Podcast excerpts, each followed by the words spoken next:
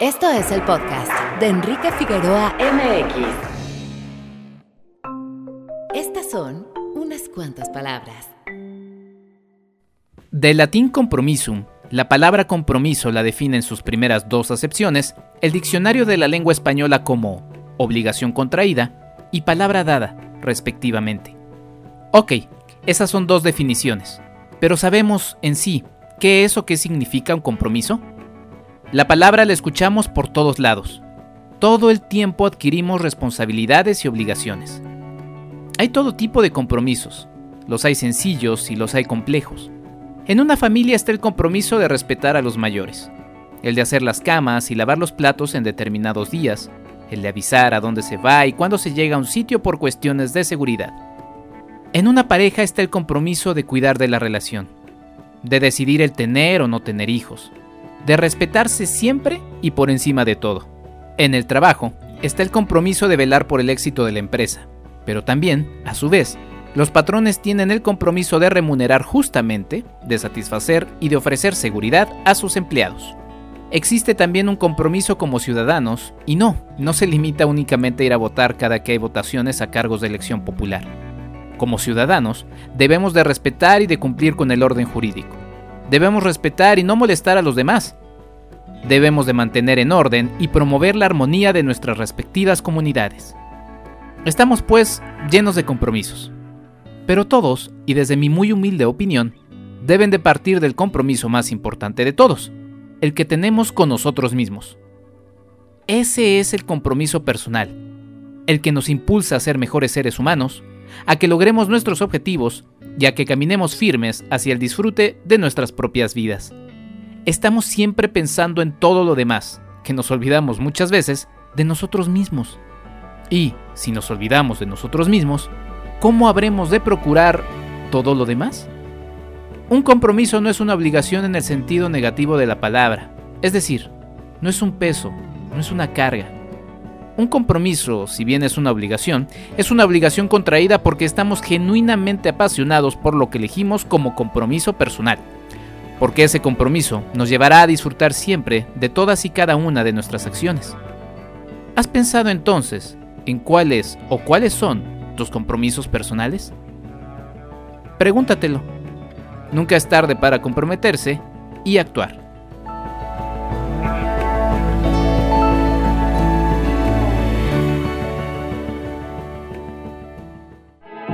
Bienvenido. Este es nuestro invitado de la semana. Muy buenos días, tardes o noches. Mi nombre es Enrique Figueroa Anaya y este es el podcast de Enrique Figueroa MX. Y les doy eh, primero un saludo muy cordial. Estamos estrenando un nuevo equipo. Esperemos que esto suene todavía mejor. Y qué mejor que con invitados como los que hemos tenido, invitados de primer nivel. Y el día de hoy me da muchísimo gusto, además, de a un colega, a un amigo que es Antonio Camarillo, es escritor y cineasta, es colaborador de la revista Cine Premier, co-conductor del programa de radio Horroris Causa, del que soy gran, gran fan, miembro de Mórbido Fest profe en SAI Institute México, entre otras, entre otras muchas otras cosas que hace Antonio Camarillo. Antonio, bienvenido, muchas gracias por aceptar la charla. Muchas gracias a ti, Enrique, por la invitación. Si yo no sé a qué hora hago tanta cosa, de hecho ahorita estaba corriendo, lo platicamos fuera del aire, corriendo para terminar de subir calificaciones del trimestre en el SAE y estar listo para nuestra conversación que estaba por lo demás pactada hace días, ¿no? Entonces, eh, muy contento, muchas gracias. Te agradezco muchísimo el espacio y pues aquí estamos para platicar. Para platicar, mi estimado Antonio. Hoy antes de, empezar, eh, yo toco tres temas aquí en este podcast, son mis tres ejes profesionales, es historia, cine y educación. Tú das clases, ¿cómo te ha ido con tus clases en línea en este año pandémico tan particular? Me encantan, me encantan. Yo no quiero, ya estoy, no es presunción, ya estoy vacunado. Nos vacunaron a toda la fuerza educativa hace como un mes. Yo no quiero regresar a, los salones, esa es la verdad. Estoy, me gusta mucho dar eh, clase en línea. Tiene, por supuesto que tiene sus dificultades, tiene, tiene grandes retos, es difícil. Es difícil, o sea, si echas de menos, evidentemente, la interacción, es difícil capturar completamente la atención de todo un grupo. Siempre habrá quien esté más involucrado y más presente en la clase. Hay otros que sí pasan bien anónimos, ¿no? Este, hay una controversia alrededor de si obligas a un alumno en estas circunstancias a tener abierta su cámara, es una cuestión de privacidad también, ¿sabes? Si hay, es algo que no se termina de decidir. La escuela tiene una postura, pero bueno, el punto es que en principio no deberías de poder obligar a alguien a abrir su cámara. Entonces, si alguien no tiene abierta su cámara, es difícil de pronto saber si está ahí, ¿sabes? Si de veras está presente, en el mejor sentido de la palabra, en la clase. Al mismo tiempo, yo siento, y es como rápidamente resolví la cuestión, al mismo tiempo yo siento que mi experiencia haciendo radio, haciendo podcast con Horroris Causa, en las invitaciones de Carlitos del Río, en Cinemanet, etc., eh, siento que eso me ha ayudado mucho. Al final cuando haces radio, eh, tú no sabes si el que te está escuchando te está pelando, ¿no? ¿Qué está haciendo, no? Haces tu mejor esfuerzo para hacer una, eh, el, programa, en el caso del radio, puede hacer un programa interesante, entretenido, divertido incluso. Y pues eso fue lo que dije cuando nos dijeron, nos vamos todos a dar clases desde la casa. Y dije, pues eso no es distinto hacer radio, ¿no? Y así es como lo he abordado. Creo que me ha funcionado pero eso no quita los otros detalles, ¿no? Entonces, pues está complicado, sí es, sí es, sí es una situación difícil, pero eh, la verdad es que yo en eh, esta parte no la sufrí. La verdad es que me gusta mucho dar clases en la casa y yo sí espero que no regresemos tan pronto todavía a las aulas, o mucho se habla también del esquema híbrido, algunas clases que se quedan en línea, otras que se que regresan a ser presenciales, que además fomenta la sana distancia, que no estén aperrados los salones, etcétera. Pues yo, mis clases son, salvo los talleres de guion, son clases teóricas. Yo esperaría que se quedaran en línea, porque la verdad me la estoy pasando bien. Además te ahorras la vuelta en el metro, entonces... Sí, sí, que caray. Y ahora más en estos días en los que hay lluvia y, y bueno, en fin, ha habido distintos distintos aspectos. Sí, yo estoy de acuerdo contigo, habrá que ver cómo se evoluciona esto. Y fíjate que no había tocado este, ese tema, no había cruzado tanto por mi cabeza lo que mencionas, ¿no? Del asunto de la privacidad, el obligar a ciertos alumnos a aprender cámaras o no. He escuchado inclusive profesores que también hasta se enojan del ruido que hay en, las casas, ¿no? Y uno dice, bueno, pero pues eso cómo lo puedes controlar, ¿no? ¿Qué hacemos, no? O sea, a mí, me da mucha risa cuando de pronto hago una pregunta y el micrófono, el alumno abre el micrófono y escucha hasta el fondo, se compran colchones, ¿sabes? Y me da mucha risa porque cuando grabamos Horroris Causa, que Horroris Causa no se graba en un estudio profesional y mira que tenemos acceso a, los, eh, a las cabinas de audio de Guam Azcapotzalco, que es eh, eh, nuestro patrocinador y la estación a través de la cual sale al aire Horroris Causa, ¿no? Pero grabamos, no grabamos en las cabinas de... Es muy complicado para el equipo, es muy complicado ponernos de acuerdo Pablo Guisa, Roberto Coria y yo. Pablo, que vive para Mórbido, Coria, que también tiene sus cosas que hacer. Es muy difícil coordinarnos y sobre todo ir hasta allá, Entonces lo que hacemos es que grabamos en las oficinas de Mórbido. Y estamos en las oficinas de Mórbido un domingo a mediodía y de pronto a lo lejos se escucha, se compa, colchones, ¿no? Y tenemos que parar todos la, la, grabación y esperar a que pase el carrito y volver a empezar. Entonces me da mucha risa. Al final, pues no, no puedes hacer nada, obviamente, al respecto. Sí, no, pues es la vida que va, que va sucediendo. Pero bueno, es un detalle que habrá que, que ir viendo Antonio, oye, y bueno, pues sí, justo como, como dices, por cierto, también le mando un, abrazo grande al, gran Charlie del Río, él fue el que recomendó el nuevo equipo que estamos usando. Abrazos, Charlie. Carlitos, ¿cómo estás? Hola. Ajá. Exacto, y también para la gente que me escucha en Cinemanet, ya regresaré. La verdad es que igual que tú he estado en cuatro mil cosas, pero bueno, justamente esta semana que está lanzándose este podcast, regresaré otra vez ahí esa amenaza. Eh, mi estimado Antonio, pues toda esta charla eh, y la invitación de la misma nace a partir de una serie de tweets eh, que nacieron del 29 aniversario de Batman Regresa, Batman Returns de Tim Burton, el 16 de junio de 1992 se estrenó esta película. Y a partir de ahí, pues bueno, salió y surgió la idea de invitarte a platicar, pues mira, de Batman. Eh, y yo creo que vamos a titular este, este podcast un poco como Batman a través de los autores, ¿no? Eh, creo que es muy interesante revisarlo un poco de ese modo. Pero cuéntame, Antonio, ¿cómo te acercaste eh, por primera vez a Batman Returns en aquel ya lejano 1992? Sí, no, bueno, lejano me parece, eh, que es poca, más que lejano, ya tiene un rato.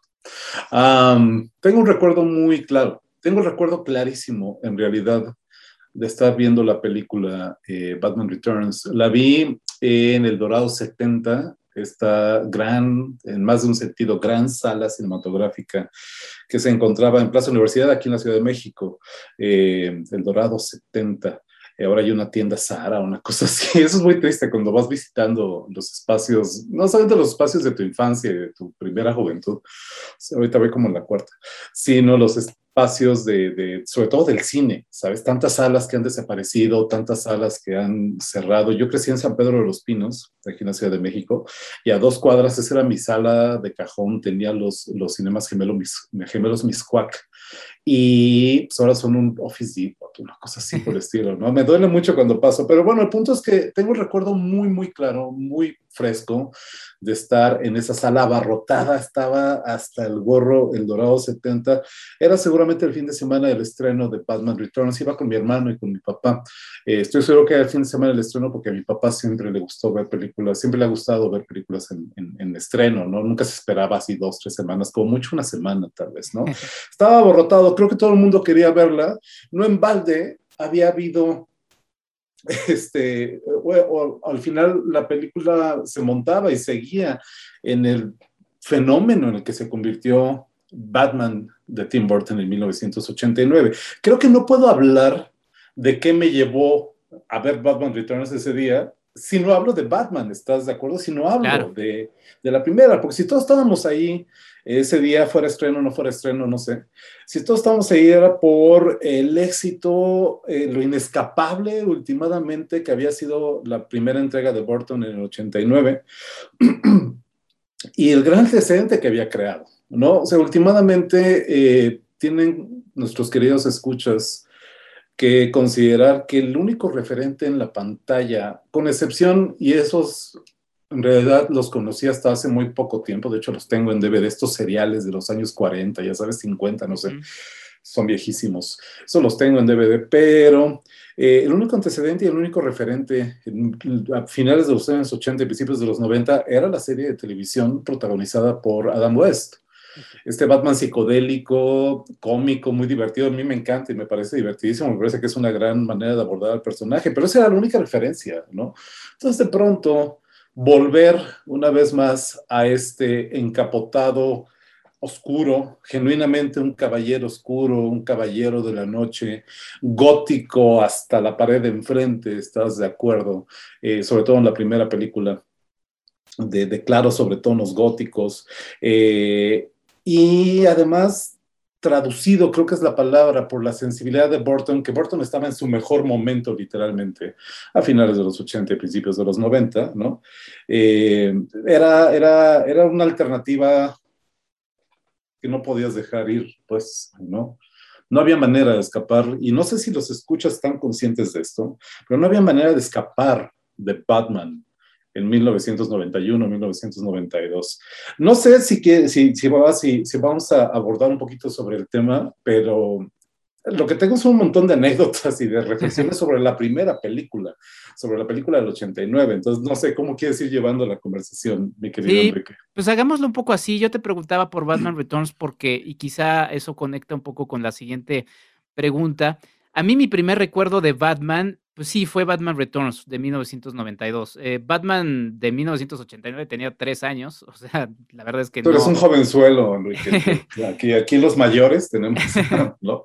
Y en, el, y, en, el, 92 yo, sí recuerdo, y digo, ahorita, ahorita hablaremos, yo recuerdo sobre todo, además de la película, recuerdo la salida de los cines, no me acuerdo en cuál, y eso quizá le mando un saludo a mi papá a ver si se acuerda en, en qué cine lo, lo, vimos, pero me acuerdo que se vendían cosas, ¿no? En, en en la calle, eran productos callejeros que se vendían y que eso dejó de, de, hacerse una vez que entraron estas grandes salas, Cinemark, Cinemex y, demás, ¿no? Claro. Eh, pero, pero bueno, me acuerdo de eso. Me acuerdo también de un álbum de la Pepsi en donde se dejaba esta, esta onda misteriosa de qué le habrá pasado a Gatúbela, ¿no? Me acuerdo mucho de esa última estampa. Eh, me acuerdo de quizá algunos cilindros, pero esos son mis, mis vagos recuerdos. Entonces. Uh, los cilindros, claro, tengo cilindros, pero están en casa de mi papá. pero me acuerdo de toda esa mercadotecnia que también me llevará a, un punto más adelante en este nuevo eh, momento que se marca a partir justamente de Batman de Tim Burton, que sí, como dices, es un regreso a este Batman del Caballero Oscuro, pero también es un es una introducción del Batman al mundo de la mercadotecnia y a todo lo que vendrá en los, próximos, en los próximos años. Pero, ¿cuál es tu primer recuerdo de, Batman, Antonio? ¿Es, ¿Es, la del 89 o es el serial que ya mencionabas de los 60 o son los cómics? Mira, eh, debo decirlo, y, a pesar de que tengo aquí, eh, comentaba cuando entrábamos a la grabación a Enrique que traigo props y traigo y novelas gráficas y cosas que digo de varias porque también Blanca mi compañera de vida Blanca López también tiene este, una gran afición por Batman mucho más que yo tal vez. Ella sí es mucho más de cómics y demás. Yo me acuerdo de cuando era niño estos cómics de la editorial Novaro y seguramente la mitad del público no tiene idea de qué estoy hablando pero estos cómics de la editorial Novaro que era la gran editora de cómics, la gran editorial de cómics eh, en los años 80, ¿no? principios, mediados todavía de los años 80, eh, y que tengo también en algún lado, seguramente guardados en una caja en casa de mis padres. Eh, ese es un referente, evidentemente, sí tengo ahí varios cómics. No, no extrañamente, tú sabes a lo que me refiero, no extrañamente las que recuerdo mucho son historias de Batman que eran más bien siniestras, que eran sin ser historias de terror, era en las que aparecía de pronto Man Bat, es un monstruo, ¿no? O este, no sé, siempre, esa, obviamente eso siempre ha estado ahí, ¿no? El horror también.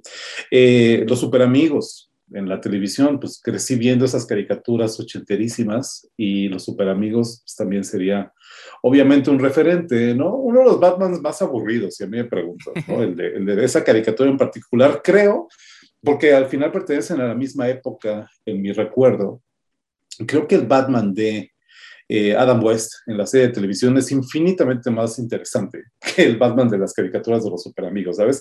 Ahora, yo sé que son épocas diferentes, el Batman de los 60, las caricaturas de finales de los 70 y los eh, eh, primera mitad de los 80, pero esa es la, ese fue el, el contexto que, nos, que le tocó a mi generación cuando eras niño en los años 80 y eso era lo que pasaban en la televisión. Para mí era tan actual, aunque fueran de los 60, con todo su rollo a gogo y ya sabes, era tan actual como las caricaturas, como el cómic que me compraba mi mamá. A esa edad no distingues, obviamente, ¿no? Ese era mi referente de Batman insisto. Y el personaje siempre me llamó la atención. No me puedo decir de nuevo eh, fanático de los cómics en general, ¿no? Me gustan los cómics, llegué a coleccionar algunos, pero nunca fui lo que llamaríamos comiquero, ¿no? Pero siempre me llamó la atención el personaje. A la fecha sigue siendo mi personaje favorito de cómic, eso hay que decirlo. En 1989, a finales de la década de los 80, en 1989 estaba yo en la preparatoria, estaba estudiando la preparatoria, en la preparatoria de la Universidad de La Salle, y eh, se organizó un viaje de estudios. No sé si están viendo las comillas que le pongo. Viaje de estudios. Tenía un querido profesor, Rafa Mora, eh, supe que murió hace unos meses, de hecho, eh, que era muy, era un profesor de geografía, pero todo su rollo era mucho más allá de las, de, las, de, las, de las paredes del salón. Hicimos muchos viajes en esa clase de geografía y en los años posteriores recuerdo que yo he estado, esta, tal vez nadie se la sepa, pero yo he estado parado en lo que es el segundo, el núcleo del segundo reactor de la planta nuclear de Laguna Verde.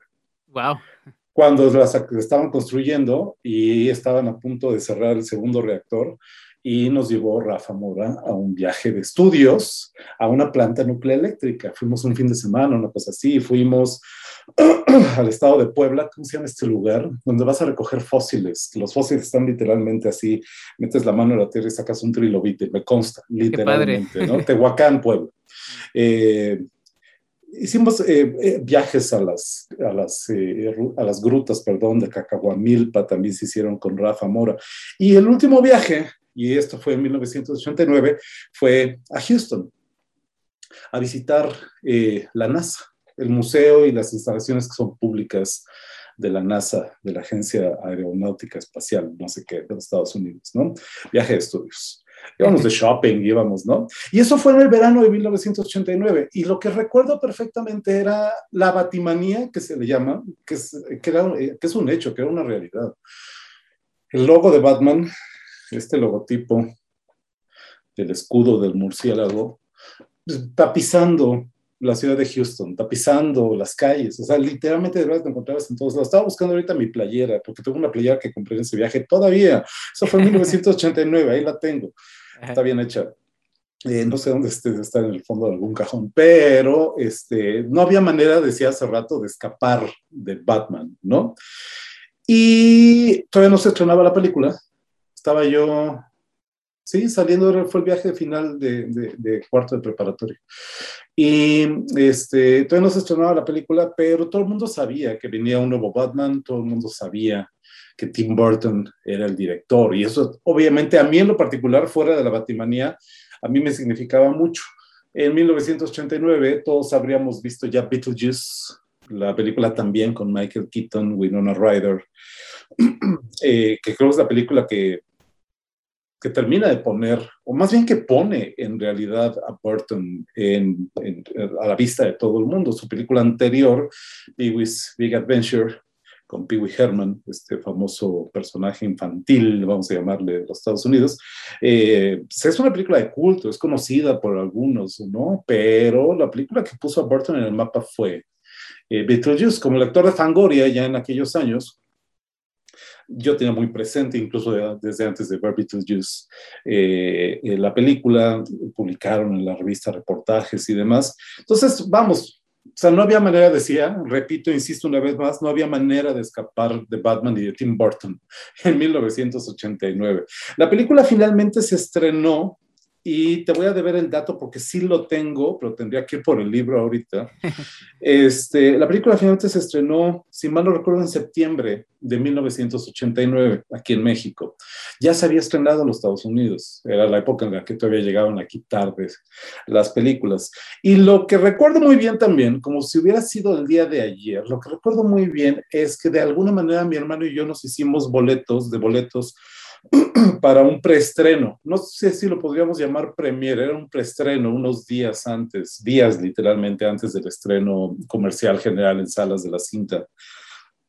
Eh, nos hicimos estos boletos, era un día entre semana, era un martes o un miércoles, una cosa así.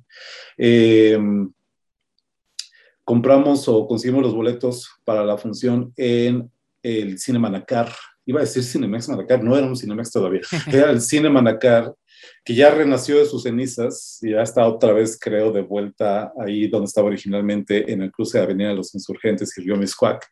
No estaba lejos de mi casa, este, mi madre nos llevó y eh, ahí fue donde, donde vi la película. Me acuerdo muy bien que estaba empezando cuando de pronto algún payaso de pronto llegó, este, llegó tarde y venía entrando a la sala y empezó a gritar, ya llegué, ¿dónde estás? Y alguien le contestó al otro lado, aquí estoy, no, no me acuerdo, porque estaba, para hacer un preestreno estaba, creo que estaba lleno, creo que sí había, creo que sí estaba a toda la capacidad la sala. Recuerdo muy bien que saliendo de la función compré un número de Fangoria, eso lo que, sabes que te acabo de mentir, esa fue la primera Fangoria que compré.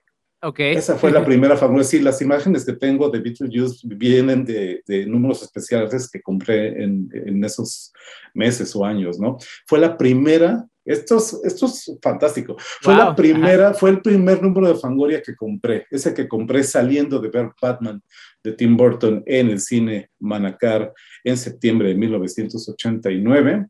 Eh, lo compré en un Summers, la compré en un Summers que estaba ahí saliendo del cine literalmente. Y eh, la anécdota no estaría completa sin esto. Eh, esa tarde, al día siguiente más bien, yo presentaba un examen de anatomía, estaba en quinto de prepa. Y cuando decidí ir a ver la película, sabía que no estaba estudiando para el examen de anatomía, ¿estás de acuerdo?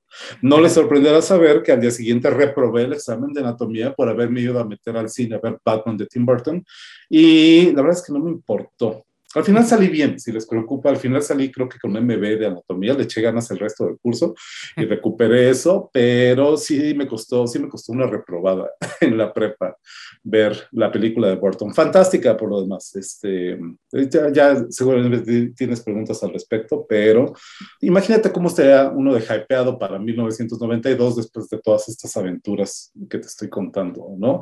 1990 además estrena Edward Scissorhands, también de Tim Burton, que seguramente es mi película favorita de Burton y es una película muy importante y muy querida para mí. Entonces, pues para 1992 no había manera de, o sea, si quieren pensar en, no ver Batman Returns, ¿no? Sí, sí, sin duda, sin duda. Marcas varios elementos que quiero ir, ir marcando porque estamos hablando de, épocas muy distintas, ¿no? 1989. Muy distantes, ibas a decir. muy, muy distantes, exactamente, sí, también, también.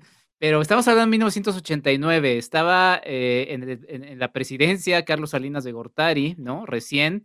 Eh, todavía no estaba el Tratado de Libre Comercio, es decir, no era tan fácil acceder a productos de los Estados Unidos con la facilidad con la que ahora eh, nos llegan, ¿no? O sea, literalmente era otro mundo.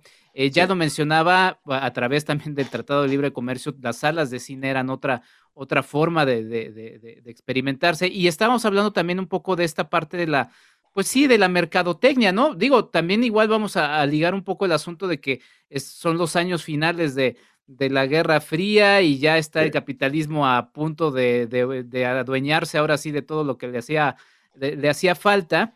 Eh, quiero marcar algunos elementos, por ejemplo, en esta Batmanía que decías, eh, pues sale inclusive un álbum de Prince, ¿no? donde se incluye el famoso Bad Dance, que tiene un sampleo del Batman, del tema del Batman de los 60 que bien mencionaste. Em, y bueno, nada más como curiosidad, también en estos días están en el tema de los cómics, se va a lanzar en septiembre un nuevo número de Batman 89, en donde un artista llamado Joe Quiñones eh, reinventa a Billy D. Williams, que es nada más y nada menos que nuestro Lando Calrissian, ¿no? Harvey Dance. Harvey Dent, exactamente, reinterpretando, o sea, ya visionado como dos caras que nunca lo, pudimos ver así. Pero bueno, 1992, eh, Antonio, y quiero arrancar un poquito por eso que mencionas, Tim Burton. Estaba leyendo una, una crítica que decía eh, Derek Malcolm en The Guardian en aquellos años y decía, meros éxitos que no forman nada de, de, su toque personal. Hablaba de que este Batman no mostraba el toque personal de Tim Burton. Allá a la distancia yo, yo discrepo absolutamente de eso, ¿no? Cuéntanos un poquito de, de esto eh, y sobre todo, y aterrizando, sobre todo Batman Returns, ¿no? O sea, Batman 89, ya ahorita platicaremos, pero Batman Returns, o sea, es Burton, es Batman visto a través del lente de Burton. Completamente. Quizás la primera entrega eh, haya todavía un poco un compromiso. Y mira que creo que es relativo. Estoy de acuerdo que a la distancia es evidente la presencia de Burton. Em, yo era, y debo decirlo, hablo en pasado, yo era muy aficionado a Tim Burton, me gustaba mucho el cine de Tim Burton. Recuerdo literalmente mi primera clase de cine en la universidad, cuando entré a estudiar, yo estudié comunicación en la Iberoamericana, y la primera clase de cine, materia de cine, yo venía de haber abandonado una ingeniería, creo que sabes esa historia, me había cambiado a estudiar comunicación, quería dedicarme al cine, y entonces eh, pues, yo, yo feliz de primera clase del primer semestre del primer año de la carrera cine, literalmente, y cuando nos pregunta la maestra quién es nuestro director favorito, y yo levanto la mano y digo que Tim Burton, todo el mundo voltea a verme así con cara de... sí, exacto. Este, Edward Scissorhands decía, es una película que me significa mucho. Tim Burton me gusta mucho. Recuerdo una entrevista eh, larga entrevista, un artículo que aparece en Film Comment en 1994 con motivo del estreno de Ed Wood, el biopic que dirige Burton a partir de la vida y obra de Edward D. Wood Jr., conocido como el peor director de cine de la historia, eh, interpretado evidentemente por Johnny Depp, ¿no? Donde eh, ahí aprendí mucho, ahí entendí mucho cuál es, cuál era, qué era lo que me llamaba tanto la atención de este director en particular. Eh, habla específicamente del caso de Edward Scissorhands. O sea, ustedes saben que una y otra vez, sobre todo en aquellas primeras películas, la figura del outsider, la figura de aquel, del marginal, de aquel que está fuera de la sociedad que está fuera, ¿sabes? Eh, ese es Tim Burton. Lo vemos una y otra vez desde su Pee Wee Herman que mencionaba hace rato. Eh, Beetlejuice está tal vez, eh, no está claro en el personaje de Winona Ryder, Lidia. Está también evidentemente en este apestado del mundo sobrenatural que es Beetlejuice, el fantasma, ¿no? esto es últimamente lo que trae también Burton al primer Batman, ese Batman de 1989, y que encontramos en un personaje como Edward Scissorhands, es el perfecto outsider, como lo sería eventualmente Jack Skellington en Nightmare for Christmas, como lo sería todavía, evidentemente, el propio Ed Wood, ¿no? Como lo sigue siendo de alguna manera este, em, se me va, ¿cómo se llama el personaje? Ichabod Crane, por supuesto, en Sleepy Hollow, ¿no? Como lo serían todavía de algunas maneras, y creo que este es el final de ese primer Tim Burton, como lo serían los protagonistas, todos los humanos en el planeta de los simbios, es el outsider, es aquel que está afuera, ¿no? Entonces, últimamente lo que hace Burton, creo, a pesar de que, insisto, esa primera película es tal vez un poco un compromiso, está adaptando un cómic, es su primera película genuinamente importante, es notable que después de un par de películas raras, porque Pee-wee's Big Adventure y eh, eh, Beetlejuice son películas raras definitivamente, Warner le soltara las llaves literalmente del juguete del batimóvil, vamos a decir, a este niño, Tim Burton estaba muy chavo todavía, ¿no? Este, si hay un compromiso, insisto, en esa primera cinta, también hay claramente esta visión y esta postura. Es evidente y es lo que más se, le criticó a esas dos primeras Batmans en los 80s y 90s. Es evidente que la simpatía de Burton está al lado de los eh, monstruos, de los villanos, ¿no? El caso de Jack Nicholson como The Joker, como el Guasón en la película del 89, eh, el caso del pingüino y Gatúbela en la película de 1992. La simpatía, de nuevo, la simpatía de Burton está con el rarito, con el marginal, con aquel que la gente, que, que la gente no acepta, no quiere y que está tratando de expulsar. El hecho es que Batman está parado a la mitad de esto, ¿no? El personaje mismo está parado a la mitad, esta doble personalidad propia de cualquier superhéroe que se preste de serlo. Eh, tal vez eh, vemos a Bruce Wayne, Bruno Díaz, Bruce Wayne lo vemos como la parte integrada, la parte que sí puede dar la cara, que sí pertenece a la sociedad, ¿no? Su alter ego, su otro yo, Batman, el Caballero de la Noche, es la parte oscura, es la parte marginada, efectivamente, pero inclusive en el Batman de Burton, inclusive el Bruce Wayne de Burton sigue siendo un raro. Ustedes lo ven sentado desde la primera película en su mansión solitaria, este caserón, ¿no? Este, solitario, acompañado solamente por su fiel mayordomo Alfred, ¿no? Rumiando su tragedia, rumiando su venganza de alguna manera, de una manera muy poética, además, porque no está enojado. El Batman de Christian Bale sí está enojado, el Batman de Michael Keaton no está enojado. Es, es broody, ¿no? Es brooding ahí sentado. En los trailers, según yo, la segunda película de Returns, eh, está en la película, estaría en la película. Tenemos esta imagen que de pronto se enciende la batiseñal en los cielos de Ciudad Gótica, vemos a través de las ventanas de la mansión de eh, Wayne cómo se enciende la luz, la luz lo ilumina y levanta la cara porque está ahí sentado en la oscuridad, ¿no? Este, eso es lo que, ese, ese, ese es Tim Burton. Decía que en esta entrevista de Film Comment, él está hablando específicamente, a propósito de Ed Wood, de Ed Wood perdón, él está hablando de Edward Scissorhands, eh, de cómo el personaje es muy cercano para él. Dice una idea que tengo desde la adolescencia, que tenía desde la adolescencia, esta figura literalizada de la angustia adolescente, de siendo un adolescente tímido y raro, querer tocar a la gente, querer alcanzar a alguien, y ahí están las tijeras, ahí entran las tijeras, y sin embargo sentir que si lo haces vas a arruinar todo. Eh, dice, es algo que recuerdo las fiestas, yo me salía, cuando estaba en la preparatoria, yo iba a fiestas, decía, y sentía, estaba parado en un rincón porque sentía que si me acercaba alguien y hablaba, lo iba a arruinar, entonces mejor no hacía nada, ¿no? Eh, esto está, insisto, en todos los Outsiders de Burton. Está, y algo bien poderoso que es específico de Edward Scissorhands, que él dice también la figura de la tijera como una figura de algo de la creatividad, la genuina, la profunda creatividad, que puede ser algo creativo, constructor y al mismo tiempo destructor, destructivo y terrible, ¿no? Y hay estas imágenes en Edward Scissorhands, cuando finalmente se enoja Edward, que entra a la casa con las tijeras y va por los pasillos rasgando el, tapiz de las paredes y hace pedazos las cortinas. ese sí estaba enojado en ese momento de la historia. Y mira que todas son almas nobles y gentiles, los personajes de Burton, ¿no? Pero sí estaba enojado Edward. El punto es que eso está en la primera, eh, la primera Batman, insisto.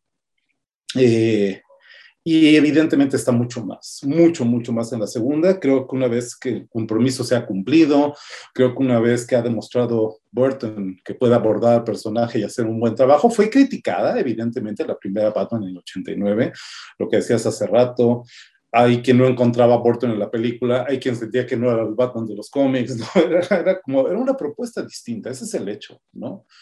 Y creo que es lo que estamos revalorando ahorita, a 30 años de distancia pero en la segunda, Burton se deja ir, ¿no? Y convierte efectivamente a Batman en un personaje más de Tim Burton, sin compromisos, sin cortapisas, sin medias tintas. En ese hilo de tweets que mencionabas hace rato, mi querido colega Roberto Coria eh, lo pone y le, se lo dije, te lo voy a robar porque es fantástico. Lo he estado citando en clase en estos días, de hecho.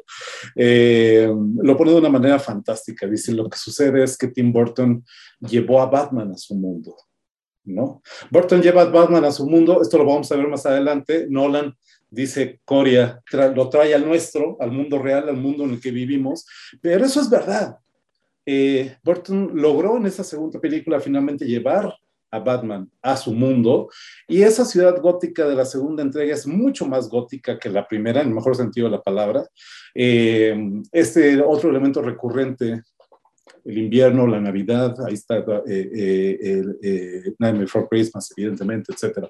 La Navidad está presente en la historia, la nieve, los paisajes nevados, toda la película está entintada de alguna manera en esta suave luz azul también. E insisto, los villanos de nuevo son mucho más freaks y son mucho más monstruos y son mucho más marginales que lo que habría sido el guasón de la primera entrega. Ahí tienen al pingüino, ¿no? Tiene una cita, lo mencionamos también en ese hilo de tweets, tiene una cita que yo siempre he referido a otro famoso monstruo del cine, cuando al final se descubre su plan para poder convertirse en alcalde de Gótica y apoderarse de la ciudad, tiene que huir, se oculta en las alcantarillas y se va arrancando, como lo habría hecho Edward Scissorhands en la película de 1990, arrancándose esa ropa normal que le han asignado y que no le va y que no le queda, ¿no? Se está arrancando la ropa, se quita la ropa y dice, yo no soy un ser humano, yo soy un animal, dice. Ecos ahí de la película de David Lynch, El hombre elefante, esa escena en la que Edward Merrick, el hombre elefante, se ha acorralado en eh, el subterráneo en el metro de Londres no, en la estación de trenes, no sería subterráneo todavía. En la estación de trenes de Londres, y cuando le quitan la máscara y ven que es un monstruo, él empieza a gritar, no soy un monstruo, soy un ser humano. ¿Qué cosa más Tim Burton que es decir, darle la vuelta a ese argumento y decir, yo no soy un ser humano, yo soy un monstruo, yo soy un raro, yo soy un fenómeno, y así es como me gusta y así es como me van a tener que aceptar. Ese momento de Returns es fantástico. Tienes además a Gatúbela, que también es eh, el lado oscuro proyectado de eh, Selina Kyle, el personaje de los cómics. Hello there, dice el anuncio de neón que se puede ver a través de la ventana de su apartamento. Después de su resurrección a manos o a garras de estos gatitos que la rodean, después de que Max Shrek, el villano en realidad de la película, la avienta por la ventana literalmente tras descubrir su plan, cuando resucita por la magia de los gatos, regresa al departamento y lo primero que hace es romper signo de neón, recordarás que desde afuera lo que se lee es Hell Here. Hell Here. Y ahí está, es otro personaje enojado, el de la, la de Batman. Y de nuevo, Wayne, la dupla, la dualidad de Bruce Wayne Batman, que eh, sí, de nuevo desmerece un poquito frente al par de fenómenos fantásticos que son Gatúbela y el pingüino, pero que también tiene su, rarito, ahí sigue siendo este personaje eh, eminentemente burtoniano. Apunta de nuevo eh, Roberto Coria en esa serie de tweets, lo pegó en un GIF, ¿no? En una foto, no me acuerdo, cuando le dice esta escena, cuando le dice el pingüino a Batman, ah, lo que pasa es que me tienes envidia, me tienes envidia porque yo soy un genuino fenómeno y tú tienes que usar un traje. Eso es Tim Burton. Eso, esa frase es el universo de Tim Burton, encarnado en una línea, en un personaje, en una película que, insisto, es profundamente burtoniana. Sí, sí, sí, sí, estoy totalmente de acuerdo. Y, sí, como bien marcas, eh, ya abordaremos en el siguiente bloque al otro realizador que, que mencionas, pero sí, Batman regresa, es precisamente ya eh, el logro de Tim Burton de, hacer a Batman a su universo. Por cierto, lo remito a un texto muy interesante que salió a 25 años del estreno de Batman Returns, que salió en la Hollywood Reporters. Es un texto al que también siempre remito, se llama Batman Returns a 25. Y es muy interesante porque ahí se menciona justamente este tema. O sea, se menciona que Tim Burton se siente en una mesa en la que de repente dice es una mesa igual, igual de gigantesca que la que mencionabas del primer Batman del 89, ¿no? En el que está Becky Bale en un lado, en un costado que, y... Que lo iba a platicar que venía mucho al caso en ese momento, que terminan en la cocina comiendo unas quesadillas o algo. Porque, Sí, porque además Vicky le dice, oye, ¿qué onda, no? ¿Qué onda con...? Sí. Fantástico, fantástico, sí, buenísimo ese detalle. Eh, y bueno, menciona Burton que está en una mesa igual de grande, nada más que esta sí está repleta de gente, y que de repente así, mientras están eh, leyendo el guion y demás, eh, alguien así en la oscuridad de, de, un extremo dice, oye, ¿y por qué le sale al pingüino? ¿Es necesario que le salga al pingüino algo negro de la boca?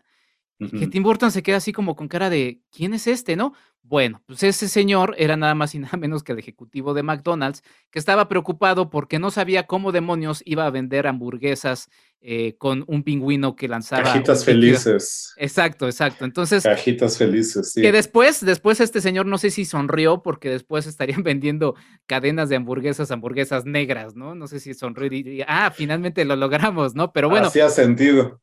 Así es, así es sentido, sí. Y bueno, eh, es que podemos hablar mucho de, Batman Regresa, pero quiero cerrar un poco con esto, mi estimado Antonio, eh, además aprovechando para que podamos hacer también próximas charlas, pero yo también reflexionaba hace unos años, justamente a raíz de los 25 de Batman Regresa, que es una película de villanos, o sea, mucho antes de, de, Suicide Squad y de todos estos ejercicios en donde se dice de Joker misma, ¿no? O sea, Batman regresa no es una película de Batman, es realmente una película de villanos en la que Batman, y de hecho también lo menciona Batman, eh, bueno, Michael Keaton, él pidió no hablar tanto, no tener tanto diálogo en la película. Tiene muy poquito diálogo y además veamos viendo a estos dos personajes espejo, ¿no? Está el pingüino que tiene una relación familiar también muy difícil como la del propio Batman y el personaje Gatúbela que tiene una relación de venganza eh, como la del propio Batman y Batman termina siendo un poco el, el centro, aunque este Batman sí mata. Y recordemos esa primera eh, eh, escena en la que está, justo como dices, en el, en el descendido del árbol de Navidad. Yo me acuerdo mucho que siempre que decían, no, es que el Batman, se quejaban, ¿no? De, por ejemplo, del Batman de, de, de Batman v Superman. Es, que Batman no mata. Y dices, a ver, el de Burton mataba, le puso a uno una, una serie de TNT en el pecho y lo lanza. Y lo avienta al, hoyo y explota en mil pedazos. A otro voltea y el, y, el, batimóvil le echa fuego. O sea, no entiendo de qué me están hablando. Pero bueno, eh, es una película de villanos, eh, Antonio. Sí, completamente. Y se perdieron ahorita porque a lo mejor no se escuchaba a lo lejos aquí. se compran colchones. Les digo que no hay manera de evitarlo. Bueno, eh, es una película de villanos, decimos hace rato, siempre estaba la simpatía de Burton del lado del raro, del lado del freak, ¿no? Y Batman es medio un freak, evidentemente, pero los otros son freaks completos, como decíamos. Es correcto, yo, yo, yo abordo mucho el personaje de Batman en mis clases de narrativa. Eh, específicamente analizamos Dark Knight, ¿no? La película de Nolan.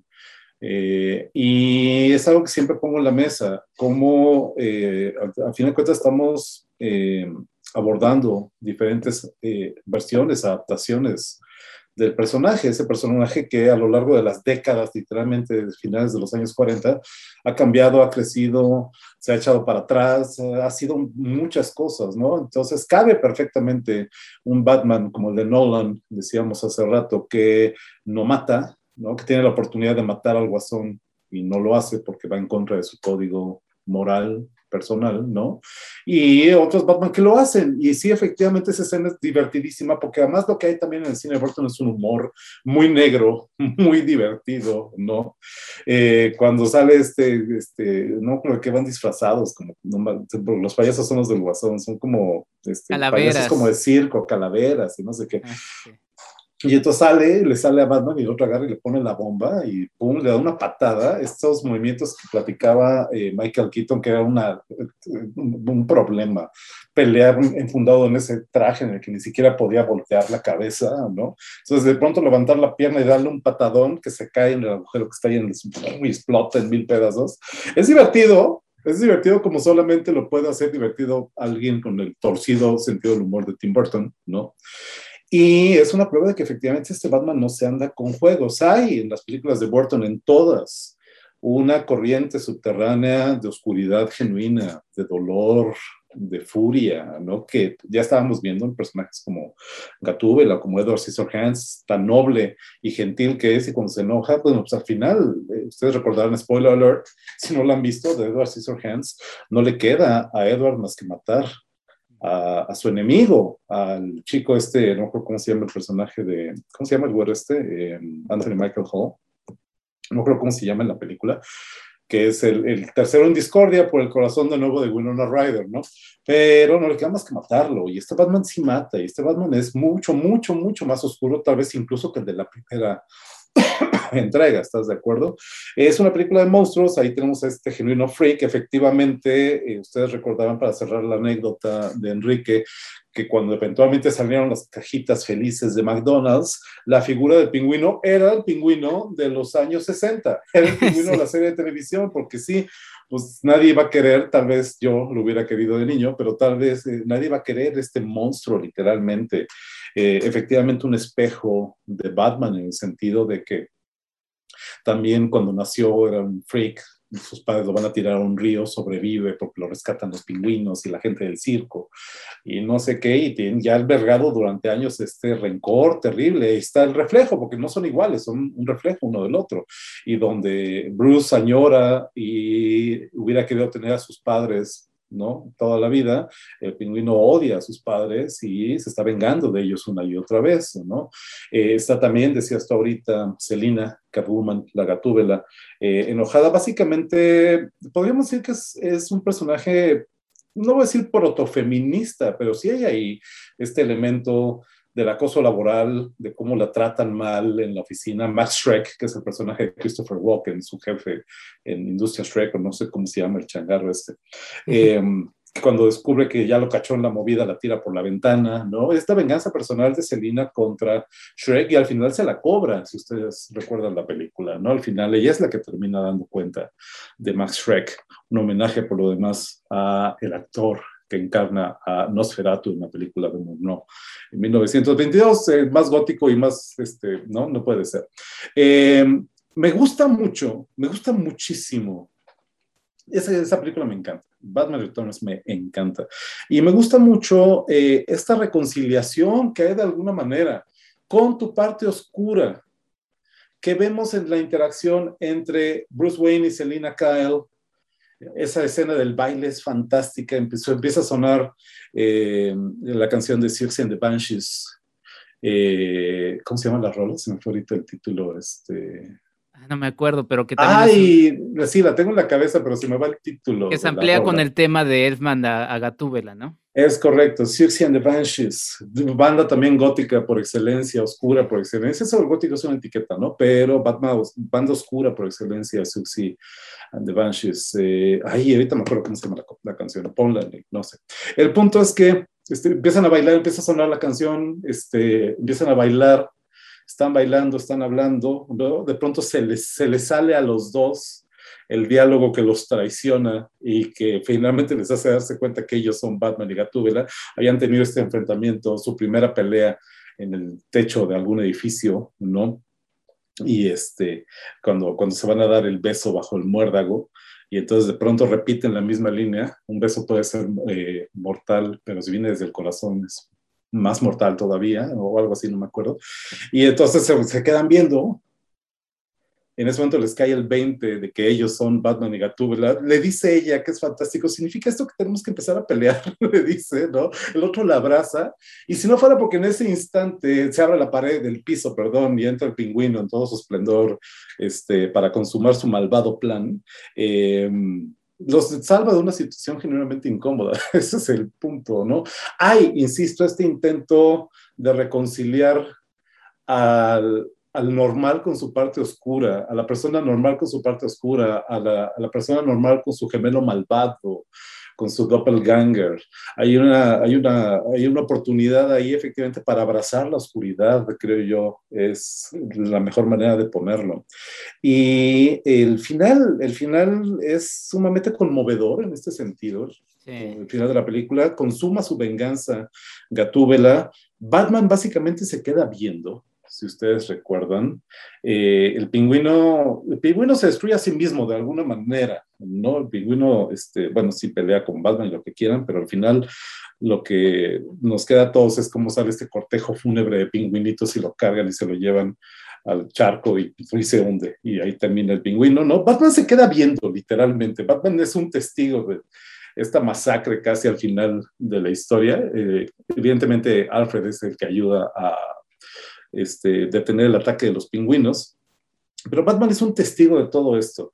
Y la, cuando la película termina con Wayne de nuevo en la limusina con su fiel Alfred, de regreso a la mansión, eh, viene triste, que no supo que fue de Gatúbela, ¿no? Ahí se queda esa relación de alguna manera este, en un apunte, nada más, al final nunca sucede, ¿no?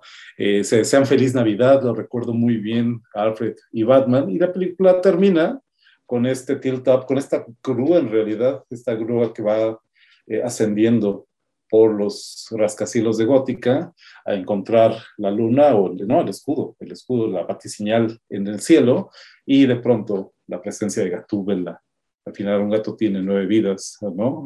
No habría sido el final de Selina Kale. Y entra Gatúbela a cuadro y pum, y termina tu...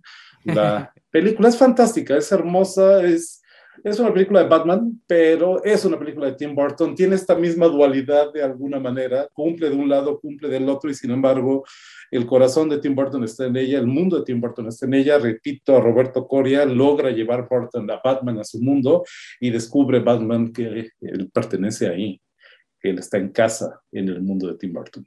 Sí, sí, sin duda. Mucho, mucho que hablar al respecto de Batman regresa mi estimado Antonio. Y nada más voy a cerrar con, porque podemos seguir hablando y hablando, lo cual. Por horas, sí. Por horas, exactamente.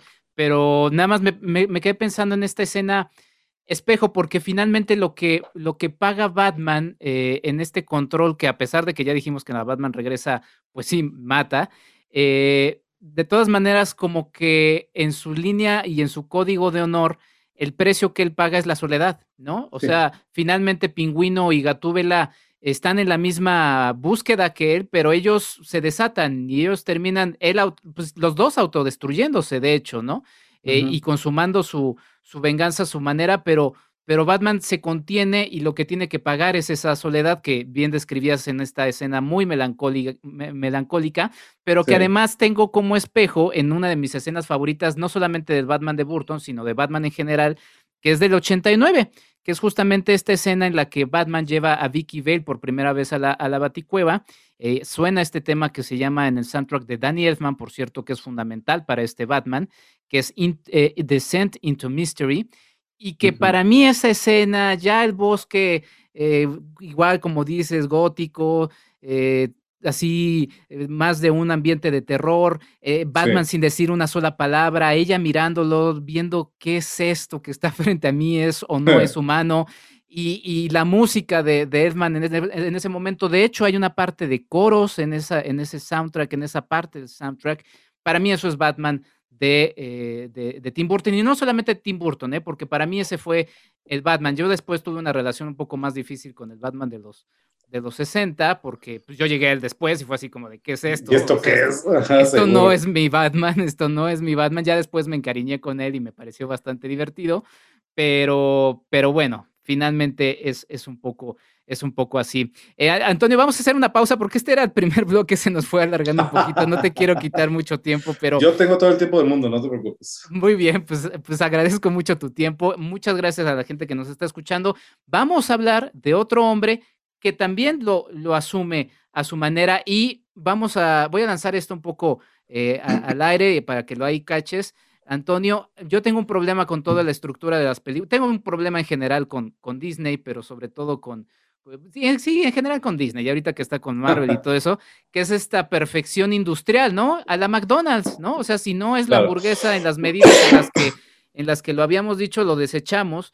Y toda esta perfección industrial lo vemos en su universo eh, cinemático, que no cinematográfico, de hecho así le, hacen llamar, ¿no? Entonces, eh, yo prefiero todo el desorden industrial, porque también estamos hablando de un producto industrial, de Batman, no vamos a decir que no, pero lo prefiero, lo prefiero porque pasa a manos de autores que lo hacen suyo y que le dan toda esta riqueza, inclusive, inclusive el que nos vamos a saltar y que a ver si en algún momento lo retomamos, que es el de, el de Joel Schumacher, ¿no?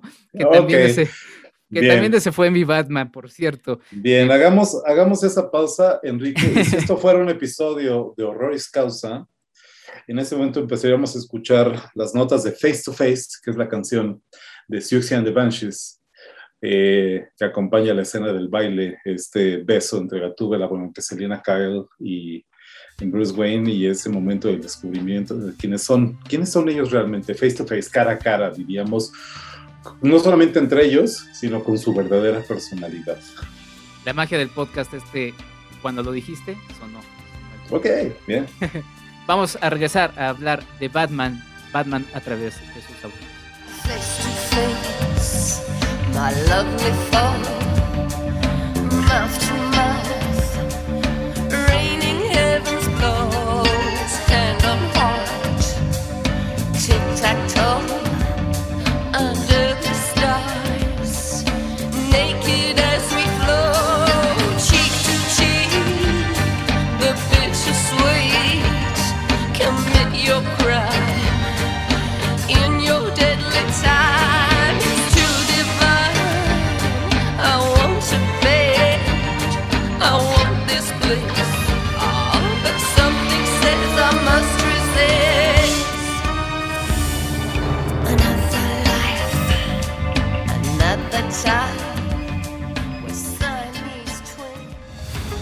Hablemos de diseño y construcción con el arquitecto Jorge Figueroa Márquez.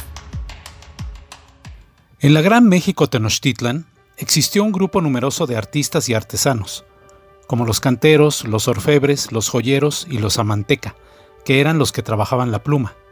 Todos ellos usaban numerosas herramientas de piedra, de cobre, de madera y también la arena húmeda para la abrasión del jade y del cristal. Se trabajaba también el oro, la plata, el ámbar, las perlas y las amatistas, que eran materiales populares, y con ellos creaban ricas joyas y teñían plumas de brillantes colores para realizar finos adornos. A estos artistas y artesanos se les conocía como los toltecas, debido a que el origen de su trabajo artístico estuvo tradicionalmente asociado con la civilización tolteca. El significado literal de tolteca es el de un grupo de diestros y pacientes artesanos sumamente habilidosos. Para ellos, ser llamado tolteca representaba un gran honor. Crearon magníficos mosaicos de pluma, trabajaron el oro y otros materiales preciosos y labraron la piedra para crear esculturas monumentales. Todos estos trabajos hicieron que la riqueza de México Tenochtitlan creciera con rapidez y que los artistas y artesanos crecieran también en su estatus social. Al mismo tiempo, que la demanda por su trabajo aumentó considerablemente. Los toltecas no trabajaban solos, con ellos participaba la familia entera. Cada miembro de la familia cumplía un papel esencial en la elaboración de las piezas, como por ejemplo las esposas que tejían mantas de pelo de conejo, teñían plumas y bordaban prendas de vestir. Los hijos de los artistas y artesanos heredaban las tradiciones artísticas de sus padres. El trabajo de los toltecas era bien pagado. Por ejemplo, la piedra de Moctezuma II fue ejecutada por 14 escultores que recibieron como anticipo de pago prendas de vestir para sus esposas y para ellos mismos, algodón, 10 cargas de calabazas y maíz. Y una vez concluido el trabajo, cada uno de ellos recibió dos sirvientes, cacao, vajillas, sal y más prendas de vestir. Las esculturas en México Tenochtitlan eran concebidas como una síntesis de conceptos religiosos y culturales. Una característica importante de estas esculturas era la abstracción de imágenes completas que conservaban detalles realistas y concretos. Las esculturas en la cultura mexica representaban sus mitos, sus sueños, sus ilusiones de vida y de muerte. Eran el símbolo visual de la fuerza de una idea ejecutada de manera simple y manifiesta en la relación entre dimensiones. La monumentalidad en la obra artística de México Tenochtitlan sobrecogía e impresionaba al espectador e imponía una manipulada sensación de poder en la que el Estado no dudaba en invertir recursos para impulsarla. Hasta la próxima.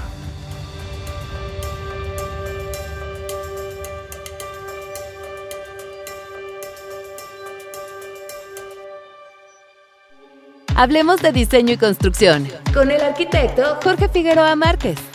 Sigue a Marc y Mazá en arroba marquiamx en Facebook y en Instagram. www.enriquefigueroa.mx Y regresamos a esto que es el podcast de Enrique Figueroa MX.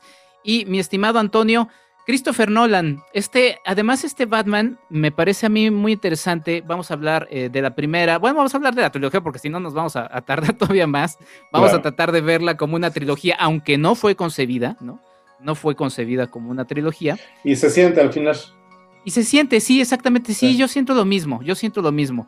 Ya hablaremos un poco de eso, pero es 2005, Batman Begins, pasaron muchos años sin, sin un Batman en el cine, otra vez te digo, remitiremos a Joel Schumacher, pasamos de, del señor frío eh, interpretado por Arnold Schwarzenegger, pasamos por Ace Ventura siendo el acertijo, eh, pasamos por cosas eh, que tendrá, pasamos por la dos caras, el, Harvey Dent, Harvey dos caras, Two Face de, Tommy Lee Jones, ¿no? Pasamos por los glúteos de, George Clooney, porque no solamente los de y los batipezones y los claro, batipezones, ¿no? Los batipezones y uno de mis momentos favoritos, la batitarjeta de crédito. Que últimamente lo que así lo sentí yo en su momento, creo que todos vimos también con expectativa, pero yo era una expectativa con cierto recelo y cierta reserva, ese ese este, siguiente Batman era parte del mismo universo en principio, pero la sensibilidad es completamente distinta. El de Joe Schumacher, en principio en Batman eh, Forever, Batman Forever es la película,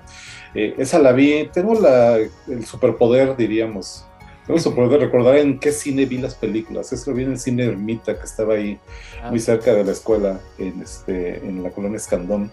Y em, yo, la sensación que nos queda en esa y sobre todo en la siguiente, no, ya está ahí, pero sobre todo en la siguiente, que es Batman and Robin, es que Schumacher estaba regresando al Batman de los 60, a este Batman este, psicodelicón, colorido, este, divertido, son mucho más, si las de Burton son comedias oscuras, o la comedia es oscura, negra, hay una comedia en detalles como esto de los este de la tarjeta de crédito y este y, y, ahí está de nuevo es un claro homenaje este este limbo oscuro el escudo al fondo y Batman y Robin corriendo hacia la cámara como lo hacían sus contrapartes animadas literalmente de la serie de los años 60 no entonces es un regreso es un rebote es el movimiento de vuelta del péndulo. Seguramente cuando Warner se dio cuenta de que Tim Burton era o sea se llevaban chance de una más. Yo no sé qué pasó al final porque se iba a dirigir la tercera Burton no sé cuál habrá sido la bronca, pero seguramente tuvo que ver con esto, tuvo que ver con, a ver, este, ya nos puso al pingüino en la segunda, ya para la siguiente, a ver qué, monstruos nos hagan, que de veras vamos a poder vender una sola figura, ¿no? Entonces, regresan y regresan a ese Batman eh, colorido, simpático, divertido y psicodélico de los años 60. Y bueno, pues eso fue en su momento el beso de la muerte, peor que el de eh, Poison Ivy, el beso de la muerte para la franquicia, ¿no? que lo mantienen como productor, de hecho, en Batman Forever a Tim Burton. Eh, yo que creo sin embargo, que, sin embargo es de manera de, de ese premio de consolación una y otra vez cuando bajan al director. Bueno, tú eres el productor ejecutivo, ¿no? Igual le toca a Nolan. O Man, of Steel. Exactamente, sí, sí, totalmente. Eh, pero mira, fíjate que yo, porque ese fue, ese, ese Batman yo lo vi a los nueve años. Para mí, ese Batman funcionó. O sea, para mí fue un Batman muy entretenido. Fue un Batman que me llevó a comprar juguetes, ¿no? Este batimóvil que parecía como arbolito de Navidad de, Batman Forever, ¿no? Porque bueno, lo que, lo que sucede es que el, batimóvil de, de, Batman Forever lo diseña Hans Rudy Giger el, creador de Alien, el octavo pasajero, ¿no? Que ahí veo un libro que también tienes ahí atrás, ahí tienes tu Alien también, tu xenomorfo. sí, mi xenomorfo, el pequeño xenomorfo. Este, Giger dirige, diseña ese, ese, ese batimóvil y sí sobrevive a la película, porque le pasó una y otra vez en su carrera en el cine a Giger, que él diseñaba cosas y al final no salían en la película o no se las pagaban o no le daban el crédito y se pasó de pleito toda la vida con el cine, ¿no? Pero este, ese sí, ese sí aparece, no tiene sus elementos todavía pero Schumacher se lo lleva para otro lado, ¿no? Eh, ahí estoy en una... Y, perdón, y siguen siendo películas, y siguen siendo películas que donde los villanos pesan más.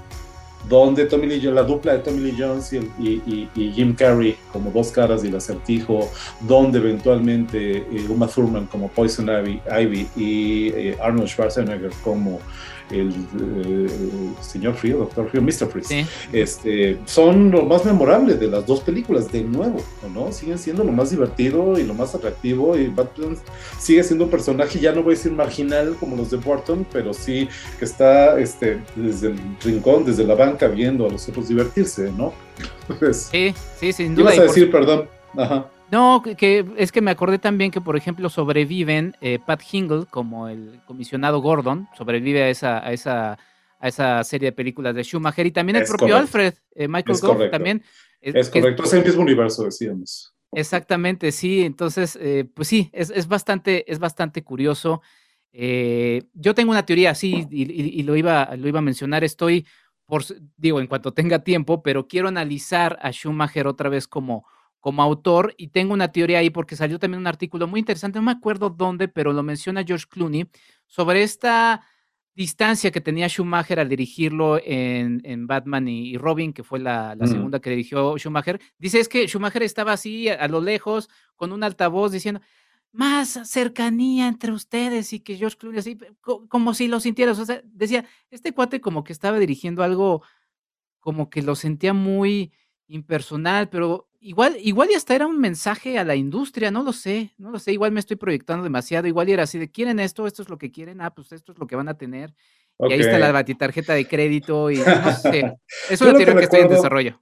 Yo lo que recuerdo te va a servir para tu teoría, tal vez. O sea, este, no sé si lo puedan ver, pero traigo mi playera de Fangoria que eh, celebra el mes del orgullo.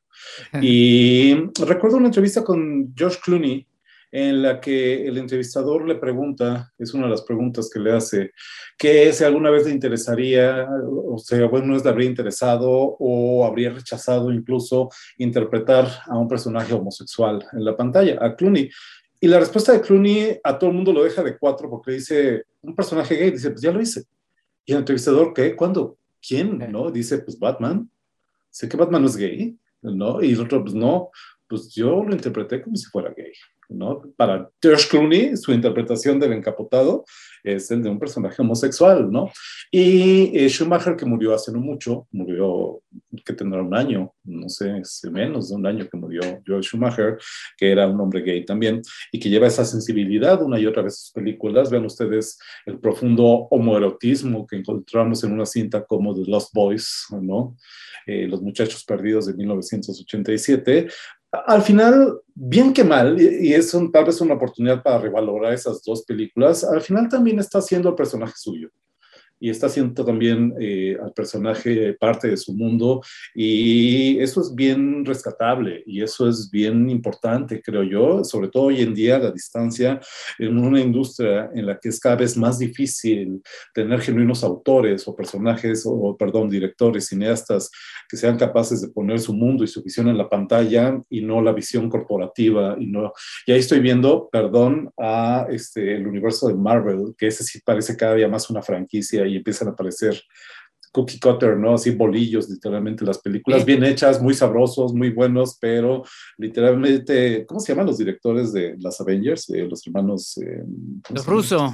Los rusos, perdón, pero son los cineastas más anónimos y más blandos de la historia, ¿no? Viste que salió un video en el que se mostraba cómo para los efectos visuales de las últimas Avengers, eh, pues ya les hacían, o sea, ya estaba como el molde de lo que ellos tenían que hacer, inclusive no solamente las escenas de acción, sino en las escenas dramáticas. Y entonces uno se pregunta y dice, ¿y estos qué dirigieron? O sea, películas por comité, son películas hechas por comité. y yo les llamo películas de mesa de escritorio, ¿no?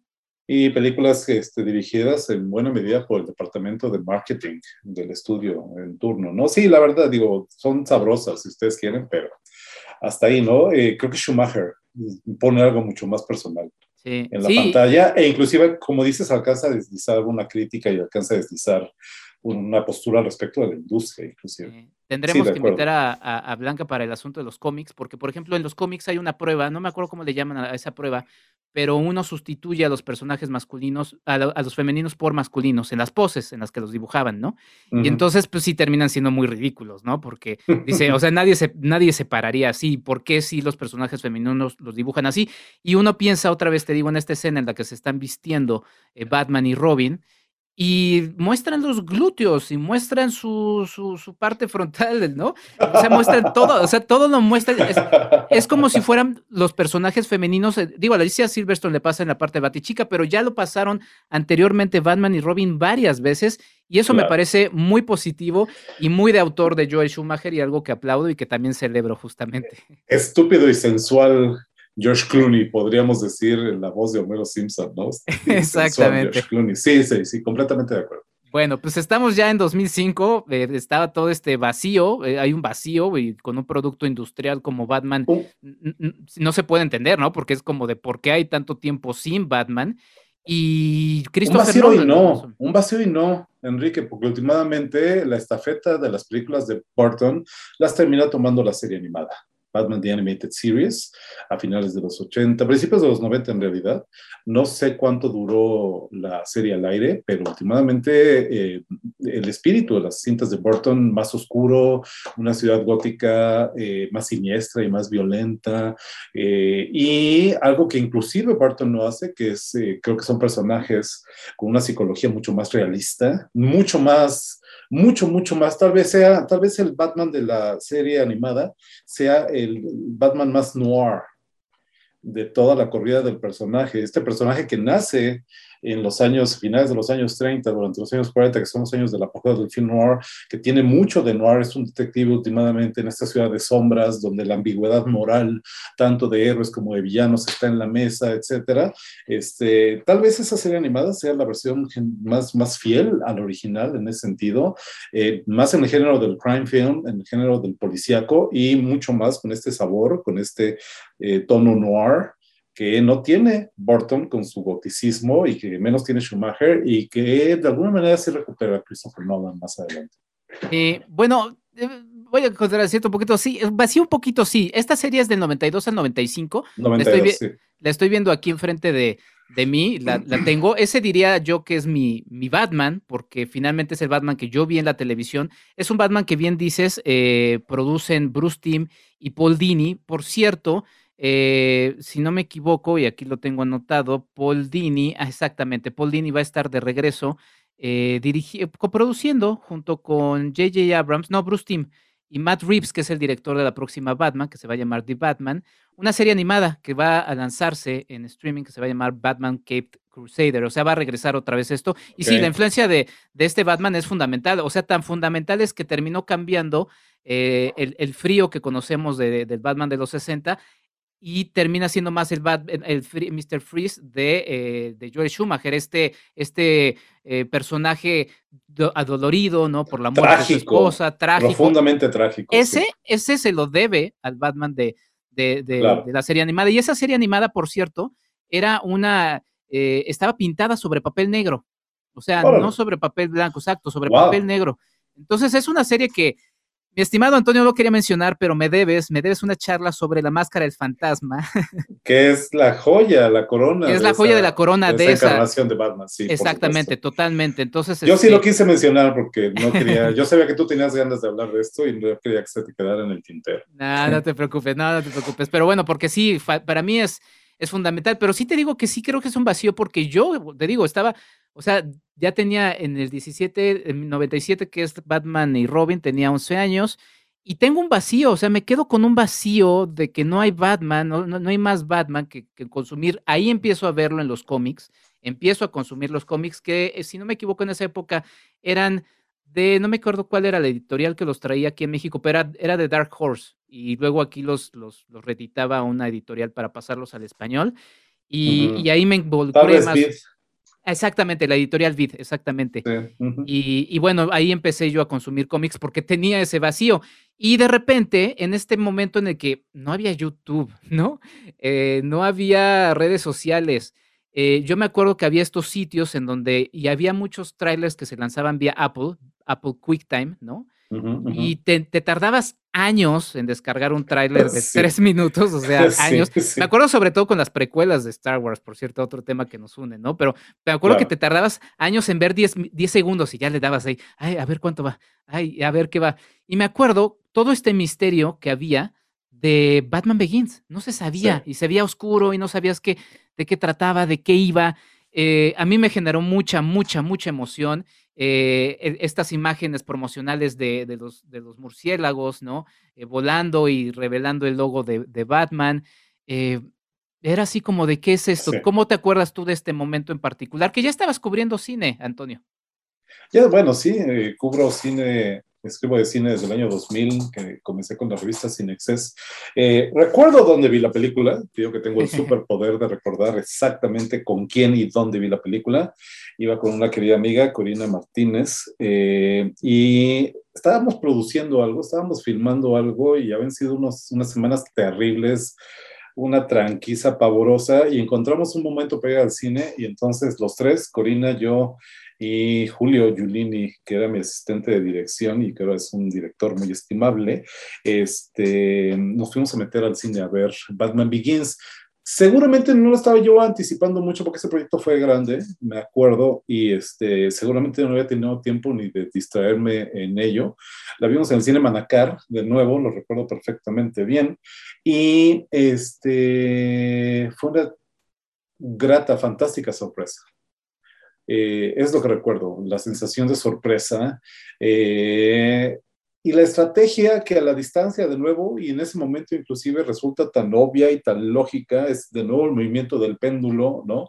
Si el Batman de Burton había sido oscuro, este, y muy personal, muy burtoniano, decíamos, y luego rebota el personaje del otro lado en manos de Schumacher y se vuelve colorido y eh, fársico hasta cierto punto. Hay un elemento de farsa en las películas de Schumacher. De regreso vuelve a ser oscuro, pero en una oscuridad mucho más realista, en una oscuridad mucho más real, válgase el término. El tono sería realista. Esto también es un elemento que discuto mucho en mis clases de géneros cinematográficos y sobre cómo eh, en, las manos de Nolan, el personaje de Batman alcanza literalmente proporciones épicas. Todas las características de la película épica están particularmente en la tercera entrega, en eh, Dark Knight Rises. Y sin embargo ya estaban desde la primera. Y uno de esos elementos, Ken Danziger, autor norteamericano, eh, encuentra una relación entre tres géneros que son distintos pero muy cercanos, que serían la película de guerra, el cine bélico, la película de acción y aventuras, la película de aventuras y el cine épico. Eh, Danziger considera el cine bélico, la película de guerra, como una suerte de melodrama. Es un melodrama profundo, diría Javier Robles, además, donde los temas de transgresión, de búsqueda del poder, etcétera, están en la pantalla, pero no a nivel interpersonal, como estamos acostumbrados a verlos, sino a nivel global. Son naciones, literalmente, formas de vida, formas de ver la vida enfrentadas, ¿no? Eso del cine bélico. Dice, ¿qué cosa es el cine de aventuras? Es la versión caricaturizada del cine bélico el tono es completamente distinto, serían comedias, dice nuevo Javier Robles, la comedia de aventuras se llama él al género, serían comedias por su final feliz, tono ligero, ¿no? ¿Cómo define eh, Danziger, Ken Danziger, eh, la película épica?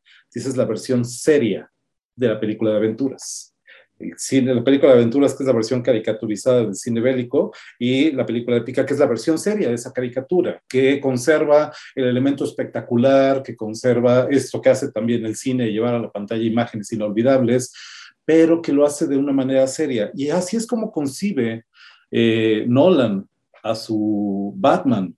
Y yo recuerdo, y eso sí lo tengo muy presente de esos años alrededor del estreno de Batman, eh, yo soy muy fan de Christopher Nolan, creo que Nolan es probablemente el cineasta más interesante que está trabajando en la industria norteamericana en este momento desde hace ya 20 años. Memento, Memento es este, una de mis películas favoritas, una película que además he visto decenas de veces. La estás mostrando en pantalla. La estoy mostrando en pantalla, esta edición especial, donde, no es por presumirles, pero el segundo disco contiene escondida la versión lineal de Memento, contada desde el principio hasta el final, escena por escena, en orden perfectamente cronológico, y que me gusta decir en clase, porque la analizamos en mis clases, eh, no solamente es Eh, eh, otra película completamente distinta. Esa es la magia de el, este, de, vamos, de, tramar una película, ¿no? Es la diferencia entre historia y trama. Y este, es una película aburridísima por lo demás, la versión lineal de Memento. Es una flojera, así es, no tiene ningún chiste. Pero bueno, eh, me estoy distrayendo. Eh, Nolan. Nolan dice en una entrevista, en una serie de entrevistas en aquellos años, que él hace un esfuerzo específicamente, efectivamente, por hacer a su, Batman, su versión de Batman realista, realista en toda la extensión de la palabra, realismo en el cine, no solamente desde la psicología del personaje, personaje menos eh, moody que el de Burton, evidentemente, sino realista también en el mundo en el que lo está poniendo. Gótica ya no es la gótica gótica de Burton, ya no esta ciudad neón de Schumacher, es eh, Chicago, obviamente es Chicago, ¿no? Eh, esa, esa ciudad que reconocemos una y otra vez por el crime film y los viejos film noirs de nuevo y ese tipo de historias, y donde dice todos los batigadgets, todas las cosas que tiene Batman, desde el batimóvil a este, su capa, absolutamente todo, dice todo existe. Todo existe en nuestro mundo. Todas son cosas que, aunque sea a nivel prototipo, en manos del ejército, etc., todas esas tecnologías son posibles. Eso también es una característica del cine épico, últimamente el realismo y el realismo que se conecta en un momento dado con un trasfondo histórico reconocible. Y al rato vamos para allá, pero el hecho es que, eh, como bien, insisto, vuelvo a traer a la mesa a Roberto Coria, mi querido colega Roberto Coria. Burton lleva a Batman a su mundo, Nolan lo trae a nuestro mundo, al mundo real, literalmente. Y esa es para mí lo, que es más admirable y genial, literalmente, de la manera en que Nolan aborda al personaje, lo hace real, lo hace completamente realista. Eh, más que verosímil, esto va más allá de de la verosimilitud, es realista la palabra. Y finalmente, tal vez esto es lo que consigue que el centro de la película dejen de ser el desfile de fenómenos, el desfile de freaks que habíamos visto desde la época de los 60. Ustedes recordarán a este, ¿cómo se llama? Este, hay, ay, lo tengo a la punta, el que le hace el cascarón, hombre, este. Ah, sí, este, ay, Vincent Price. Vincent Price, ¿no? A Vincent Price, que aparte, eh, eh, ídolo en la vida de Tim Burton, se lo lleva a Edward Scissorhands a ser la de inventor de, Edward. Este, pues, desde, desde aquel este, cascarón, el hombre huevo de la serie de televisión, habíamos visto un desfile de freaks y de personajes estrambóticos y coloridos, ¿no? Creo que finalmente Nolan logra ponerlos en su lugar. Se le va de las manos, evidentemente, su Joker que vuelve a tomar Central Stage y que sin embargo está muy balanceado con el personaje, la interpretación de Christian Bale. Pero finalmente los, se vuelve Batman el centro de la historia y el protagonista principal y el punto de vista del espectador en la historia, etcétera. Eso también lo hace Nolan y hay que decirlo. Sí, sin duda. A, mí me parece, bueno, me parece que Batman Begins ha sido un poco olvidada, a pesar de que forma parte de esta trilogía que es, tan célebre.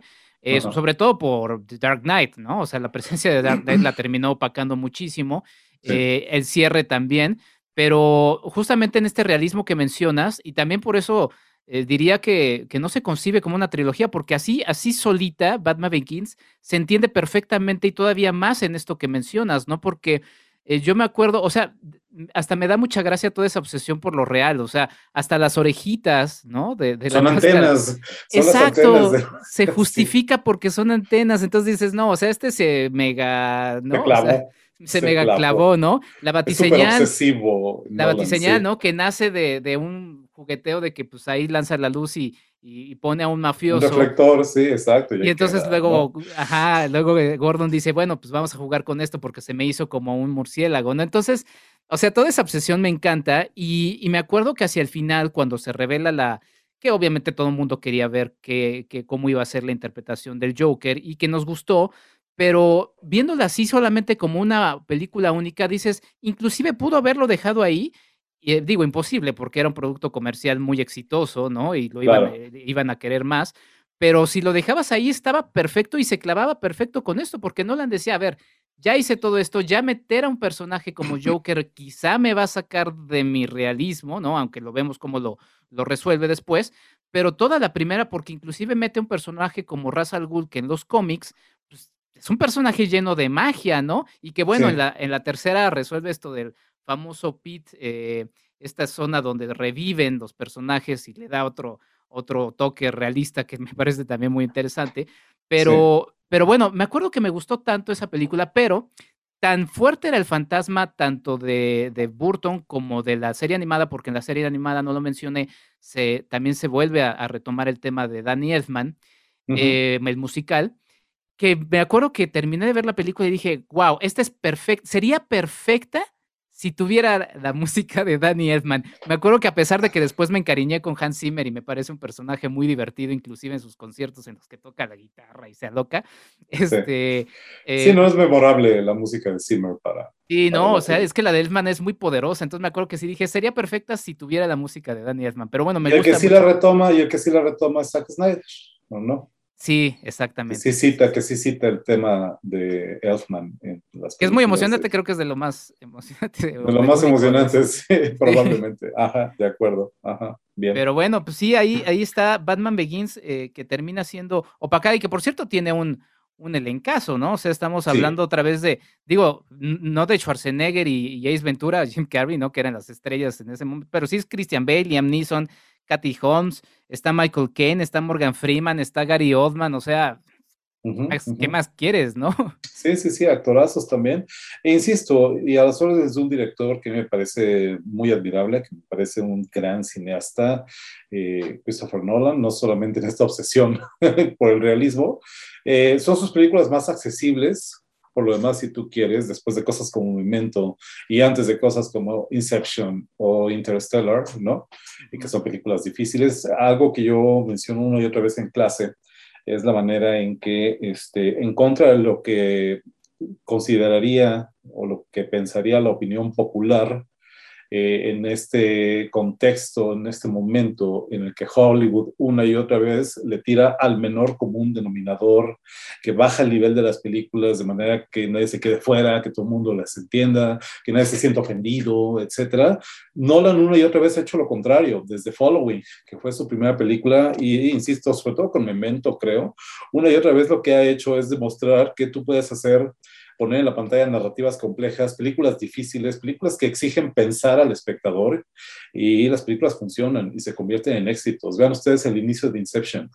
Y yo me acuerdo muy bien viendo Inception, Cinema Santa Fe, que este, eh, a los cinco minutos tú sientes como espectador que si no pones toda la atención del mundo y te clavas en lo que estás viendo, no vas a entender y ahí estás y te agarra y eso es lo que te mete.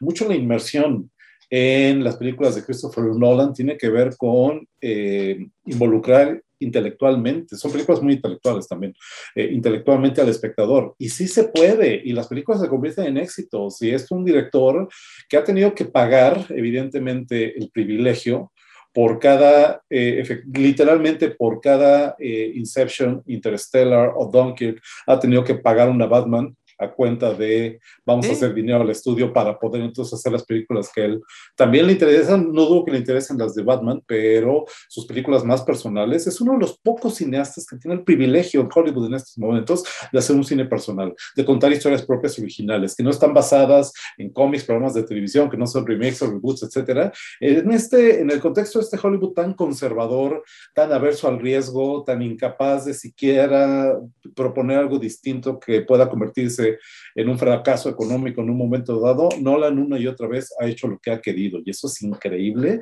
Eh, hemos estado hablando de cineastas más autorales. Yo sí considero a Christopher Nolan un cineasta eh, autoral, un director que ha logrado poner su visión del mundo una y otra vez en la pantalla. Y es lo que hace con Batman también. También lo hace suyo, lo lleva a sus obsesiones, lo lleva a, este, insisto, son las más son las más accesibles y tal vez sean las únicas películas de, de, Nolan que no tienen un twist, que no tienen algún, este, algún, alguna maroma narrativa ahí, para no, que no es un experimento formal, vamos a decir, son bien lineales, es un personaje popular y sin embargo, para mí, si a mí me preguntan, las tres y particularmente Dark Knight, las mejores películas que ha dado el cine de superhéroes. Eh, fíjate que te iba a preguntar esto que me acabas de responder sobre si era o no un autor, sobre todo por esta, eh, pues sí, sobre todo este ruidero que siempre ha habido alrededor de Christopher Nolan, de si es o no es un autor. Para mí es clarísimo, también es un autor, ¿no? Eh, podríamos ya después analizarlo frente a otros autores y demás, pero bueno, o sea, para mí igual es un autor. De hecho, eh, y los remito a ese episodio, Eric Estrada me invitó a un cine garage en donde pues traté de poner en orden todas las películas de Christopher Nolan, me las puse a revisar todas y fíjate que Following la elegí en tercer lugar porque Following tiene, o sea, o sea, si la ves, es todo Nolan desde el inicio, o sea, ya está ahí. O sea, embrionario, ¿no? en estado embrionario, pero exacto. O sea, puedes hacer un ciclo muy bonito de Following, después sigue Dunkirk y tiene todo el sentido, pero ya, ya con todo eso que pudo, como dices, que todas las Batman que pudo pagar, le pudieron hacer que pudiera realizar una película tan curiosa, tan eh, rara para la industria como Don Kirk, ¿no? O sea, la verdad. Y la Tenet, después Tenet, Tenet, que, es, que, es, una peli que les voy a ser sincero, solamente la he visto una vez y le toco volver a ver porque no la entendí. O sea, sí la entiendo, sí sé de qué, se, de qué va, pero no entiendo cómo la construye. Entonces, este, es, que creo que también, es fantástico. Y que creo que también ese es otro tema y también lo quería agarrar a, partir y, y, también cerraremos un poquito con, con lo que vas a, con lo que desarrollas en tus cursos y talleres. Ahorita habrá una invitación a ello, mi estimado Antonio, pero justamente esto de, de cómo en un cine, y otra vez, perdón, es que siempre le tiro a Disney, estoy ahí preparando un episodio que se llamará La historia Uy, invítame, por favor, porque yo... Pues ya estás invitadísimo y se va a llamar, te digo, se va a llamar la historia eh, eh, negra de Disney, pero bueno, en este asunto, eh, o sea, tan... Y, y me duele porque justamente hablamos de él al inicio, que es Tim Burton.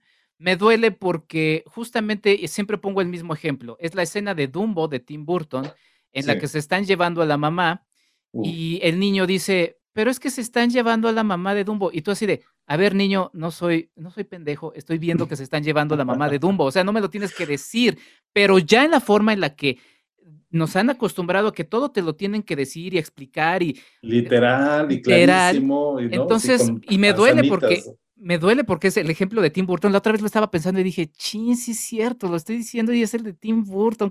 Y cuando ves además la Dumbo original, en la que...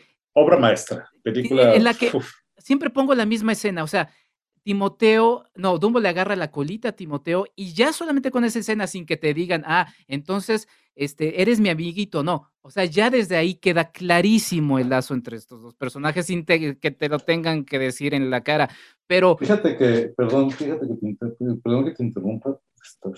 Porque le tiro a Disney, pero reconozco esas, que además fue una, es, un gran ejemplo de, economía narrativa, nacida también de un ejercicio de economía eh, monetaria. Económica, sí, exacto, la sí. ¿no? Sí, sí, sí. Fíjate que este, ahí no me encuentro dónde está, este, mi libro más importante en la vida, que es Dirigir Cine de David Mamet.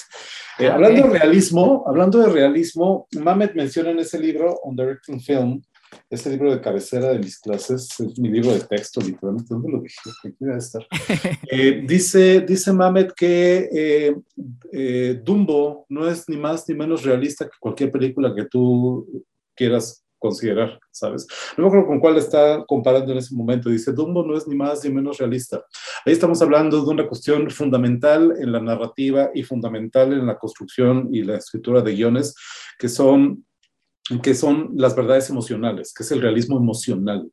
Tú puedes poner cualquier ridiculez en la pantalla, pero mientras emocionalmente estés diciendo la verdad, eso funciona. Y eso lo vemos en, en, en Dumbo. Dice Mamet, Dumbo es una película perfecta y yo estoy completamente de acuerdo. Dura poco más de una hora, una película eh, que hoy sería seguramente. Este, pues lo es, quitan a los cuervos, ¿no? Exactamente, al borde de la cancelación, y ya saben, porque, este, por, eh, porque pertenece a su época últimamente, ¿no? Y que sin embargo en el fondo es el perfecto cuento de hadas y es una masterclass en narrativa y construcción de historia y personaje.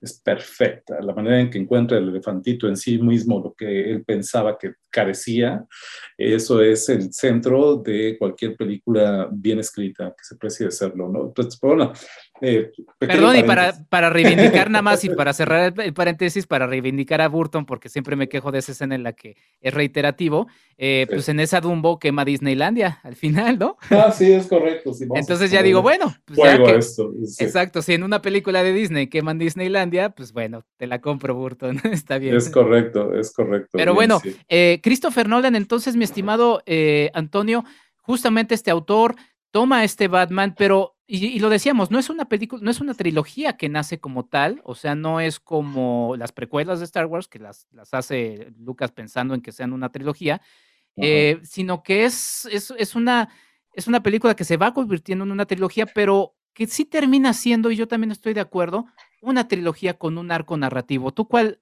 hallarías ahí de ese arco narrativo, de esa trilogía de, de Christopher Nolan con Batman. Ah, no, bueno, completamente, este, eh, bien, muy, últimamente es un master storyteller, es un narrador eh, poderosísimo, vamos a decir, Nolan, encuentra la manera, eh, yo no sé si estaría, no digo planeada, creo que es tonto este, y lo hacen los estudios todo el tiempo, ¿no? Vean a Marvel. Es tonto este, eh, prever la siguiente parte y diseñar la ¿no? Y al mismo tiempo tienes que hacerlo. Al mismo tiempo estás pensando más allá de. Entonces, yo no sé hasta qué punto sería consciente o no Nolan o hasta qué punto este, diría, me estoy guardando tal y cual cosa, al final sale la carta del guasón, ¿no? Este, para la siguiente entrega, si es que la hay, creo que la película se para sola, es lo que hace cualquier cineasta prudente, ¿no? La película se para sola, no le falta nada. Este, ni siquiera la segunda está incompleta, la segunda también se cuenta perfectamente por sí misma. Y sin embargo, las tres efectivamente constituyen eh, una, una narrativa completa con un planteamiento, un desarrollo, un desenlace. Sobre todo, y esto es algo que analizo en clase, eh, en una curva dramática convencional en la que planteas la historia, planteas el problema, el personaje se lanza en pos de un objetivo y en el momento en que, sin embargo, enfrenta las consecuencias inesperadas de ese objetivo de la decisión que ha tomado, todo se va para abajo. Autores como Blake Snyder, famoso gurú del guion, hablan de la oscura noche del alma, de ese momento reflexivo en el que el personaje ha caído en desgracia y que si no fuera porque sabemos que todavía le queda media hora a la película y que todavía puede hacer algo y resolver las cosas, sería un final trágico definitivamente, pues es el final trágico de Dark Knight. Con Batman caído en desgracia, con Batman que ha tenido que hacer lo que tenía que hacer, que si su objetivo inicial en la película es deshacerse de Batman, pasar el manto, ¿no? Este, quiere darle de alguna manera el título de caballero a Two-Face, a Harvey Dent, ¿no?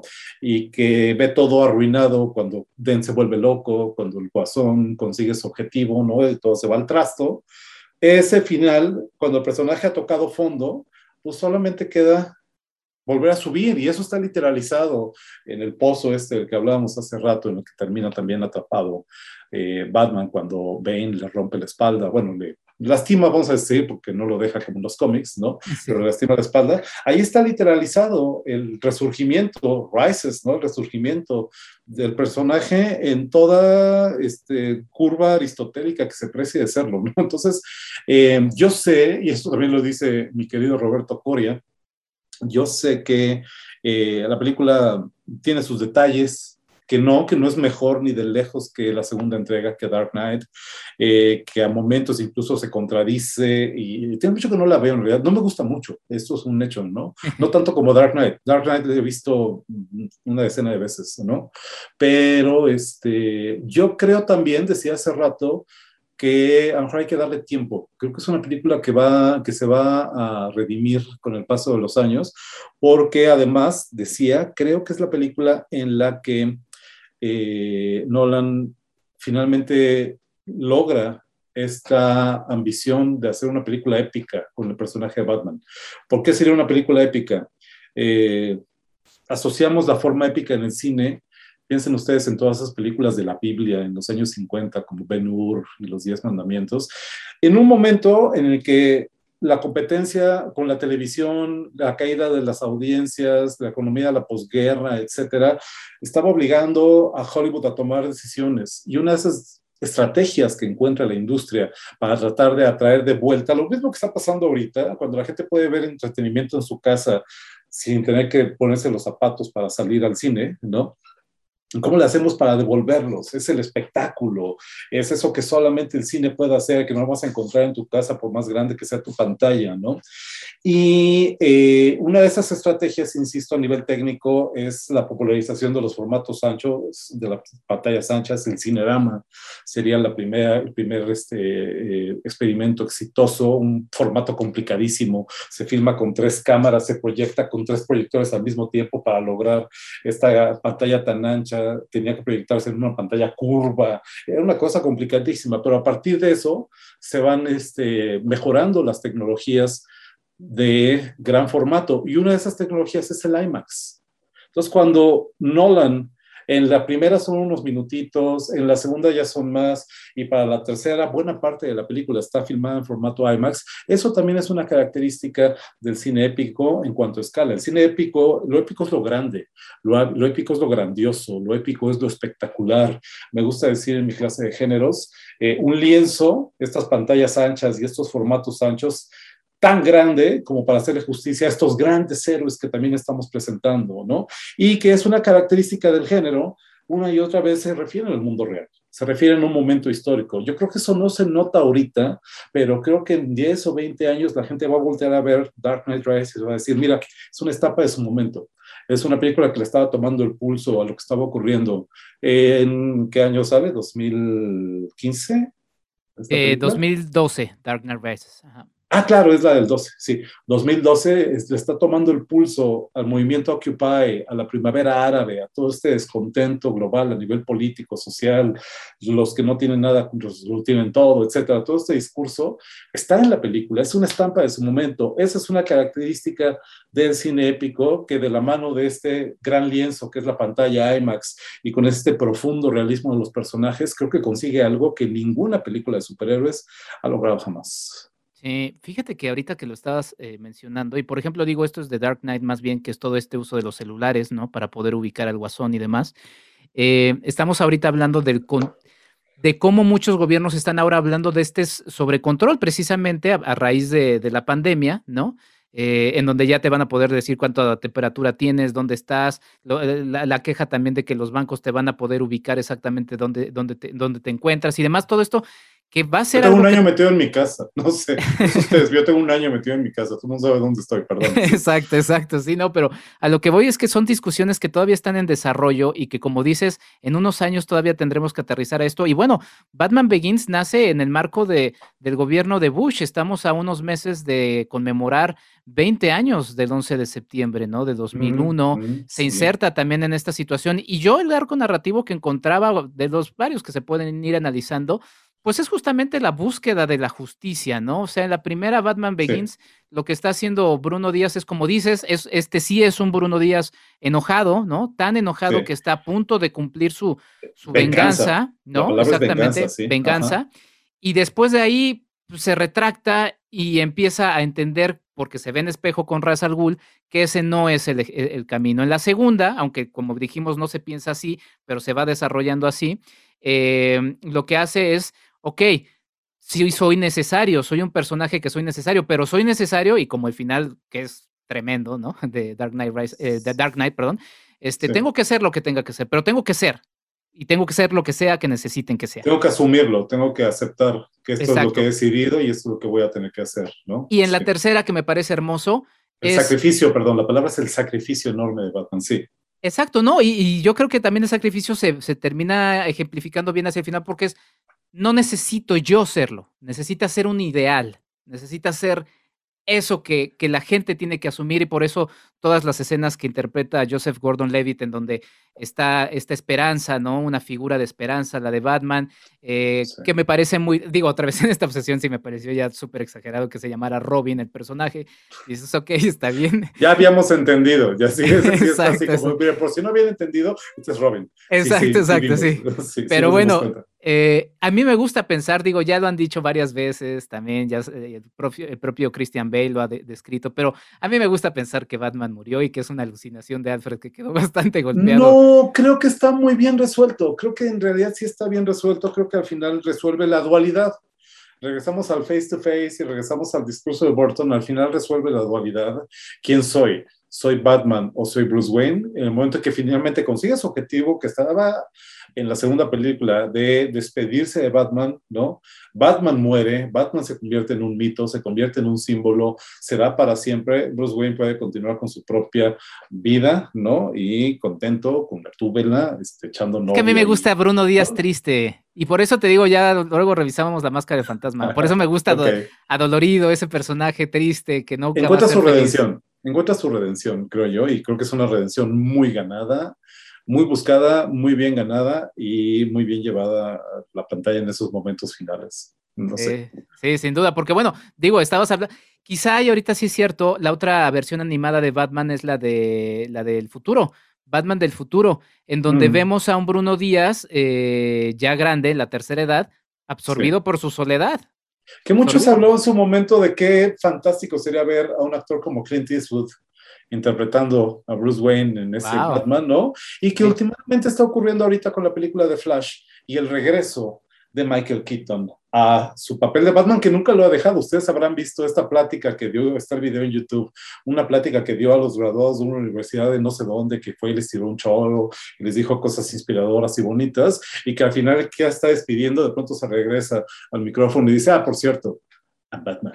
y se va a Nunca va a dejar de ser Batman y está retomando finalmente, este, 30 años después, con todo lo que esto implica, con todas las canas y toda la calva que ya trae este, Michael Keaton, este, a interpretar a ese Batman envejecido, no sé qué tan enojado vaya a estar, ¿no? Pero que es una bonita oportunidad de, de ver al, al, personaje en acción. Sí, que por cierto, debió haber ganado ese Oscar por Birdman, en donde también hay ecos de Batman, obviamente. Y en su, sí, sí, sí, sí, sí. Sí, sí, sí, por supuesto. Hasta en el Vulture de su Spider-Man hay ecos de Batman. Totalmente. A ver, digo, igual es injusta la pregunta, pero Christian Bale o Michael Keaton. Eh, no, es, es, eh, no es que sea injusta, es que es imposible de contestar. La verdad es imposible de contestar. Creo que el, creo que el Batman creo que el mejor Batman, esto está difícil, y, lo platicamos ese día, Isaac Svan me dijo, y de plano, Antonio, ¿no? este, em, saludos a Isaac también, pero este, el, ¿cómo era? Y cuando dije, pues mi Batman favorito es el de Batman Returns, sí, por supuesto, y es mi película favorita de Batman, eso no significa que sea la mejor. Sí, me gusta pensar que tengo la capacidad para distinguir qué es lo que a mí me gusta desde una postura bien personal y que no necesito justificar de ninguna manera. Y desde el otro lado, mi otra parte que es el crítico de cine, que es el profesor de guionismo y narrativa, y, ¿no? el profesor de cine, que tiene que justificar las cosas y explicarlas y poner, ¿no? Entonces, este, creo que desde una visión objetiva, eh, crítica, creo que el mejor Batman es el Batman de Nolan. ¿No? En términos cinematográficos, no sé de los cómics, insisto. Es un argumento que se atraviesa una y otra vez. Ah, es que no es el del cómic. Esto es que no es un cómic, ¿sí viste? Que está en el cine, no es un cómic. Eh, no, es, no es el de los cómics, no tiene que serlo como fenómeno cinematográfico, como película. Creo que las mejores películas son las de Nolan pero mi favorito sigue siendo y será siempre el de Burton y eh, la encarnación, efectivamente, de Michael Keaton como encapotado. Sí. sí, que además película de Michael Keaton que ves, la verdad es que película de Michael Keaton que disfrutas, ¿no? Que es, un, que, es, un, gozo, que es memorable, el tipo es un tipazo, ¿no? Sí, yo también me, me, gusta mucho La otra vez estaba viendo... y estas cosas. Sí, sí, sí, la otra vez estaba viendo Newspaper, creo. No, The Paper. Eh, y también muy entretenida. La verdad es que es un tipo con una, un, gran carisma. Y que, en Robocop, ¿no? Hasta en Robocop lleva algo a la película que es una película muy estimable. A mí me gusta el remake de Robocop. Sí, bueno, pues ahí habrá que también hablar de, de ello. Y bueno, además, este, digo, recordando que Keaton como Head Ledger en su momento, pues no fueron bien recibidos eh, para, para interpretarlos. Eh, Keaton tuvo la ventaja de que no había redes sociales, aunque sí había correo postal, y pues le inundaron ahí porque no querían a, al cómico, ¿no? Sí, sí, sí, sí, que demuestra tener mucho más rango y mucho más profundidad el actor, ¿no? Eso estuvo, estuvo muy bien. Sí, sigue siendo mi favorito, pero reconozco que Bale, de la mano de Nolan, en esta trilogía, este, hace un trabajo extraordinario. Son, creo que son películas inclusive de más ambición, porque de nuevo estamos hablando del outsider y del freak que es Tim Burton, que el éxito y el triunfo esté en lograr llevar su mundo a la pantalla, ¿no? Entonces, este, son ambiciones distintas, son cineastas distintos, dos versiones del autor que hablábamos hace rato, ¿no? Eh, creo que son incomparables, últimamente.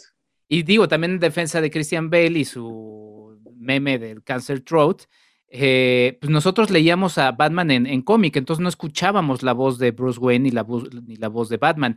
Eh, entonces a mí me parecía muy natural que cambiara la voz cuando es Batman, porque pues además, carajo, es Bruce Wayne, lo ves en la televisión. Todo el mundo lo conoce, ¿no? Sí, claro. Exacto. es el viejo dilema de de Superman, ¿no? Le quitas los lentes a Clark Kent, va, es super, ahí está, ¿no? Exacto. Entonces, Este, creo que es lógico, creo que entra en ese eh, realismo. en esta manera realista de abordar al personaje. ¿Cómo le haces para ocultar tu voz y todo el mundo te va a ver la cara, ¿no? Literalmente mientras hablas. Entonces, eh, creo que está bien, a mí nunca me molestó. Me, me saca más de onda el balbuceo ininteligible de Bane. Ese sí es como raro, ¿no? Justificado también, pero ese sí me estorba un poquito más. Hay uno de los detalles que tiene Rises que sí son criticables y que sí la hacen menor que Dark Knight, por supuesto, evidentemente, pero inclusive tal vez eh, un par de tropezones que mm, chocan con lo que hemos visto en Begins, ¿no? Y hay un homenaje a la película de, a la primera película de Batman, de largo, que es la de los 66, que es esta bomba, ¿no? En la que está... No me acuerdo cuál. Eh, Batman está corriendo la del 66 en la que está con el, spray de tiburones y que está con la bomba corriendo para ver dónde la lanza y que la va a lanzar a un, a un estanque donde hay unos patitos y no la puede lanzar ahí porque pobres patitos y luego va con unas monjas y, que muchos se burlaban y decían, claro, es como en Dark Knight Rises con la bomba, ¿no? Es al revés. no, no, sabía, nunca me había dado cuenta. Digo que es probable que Rises solamente la haya visto una vez cuando la vi en el cine.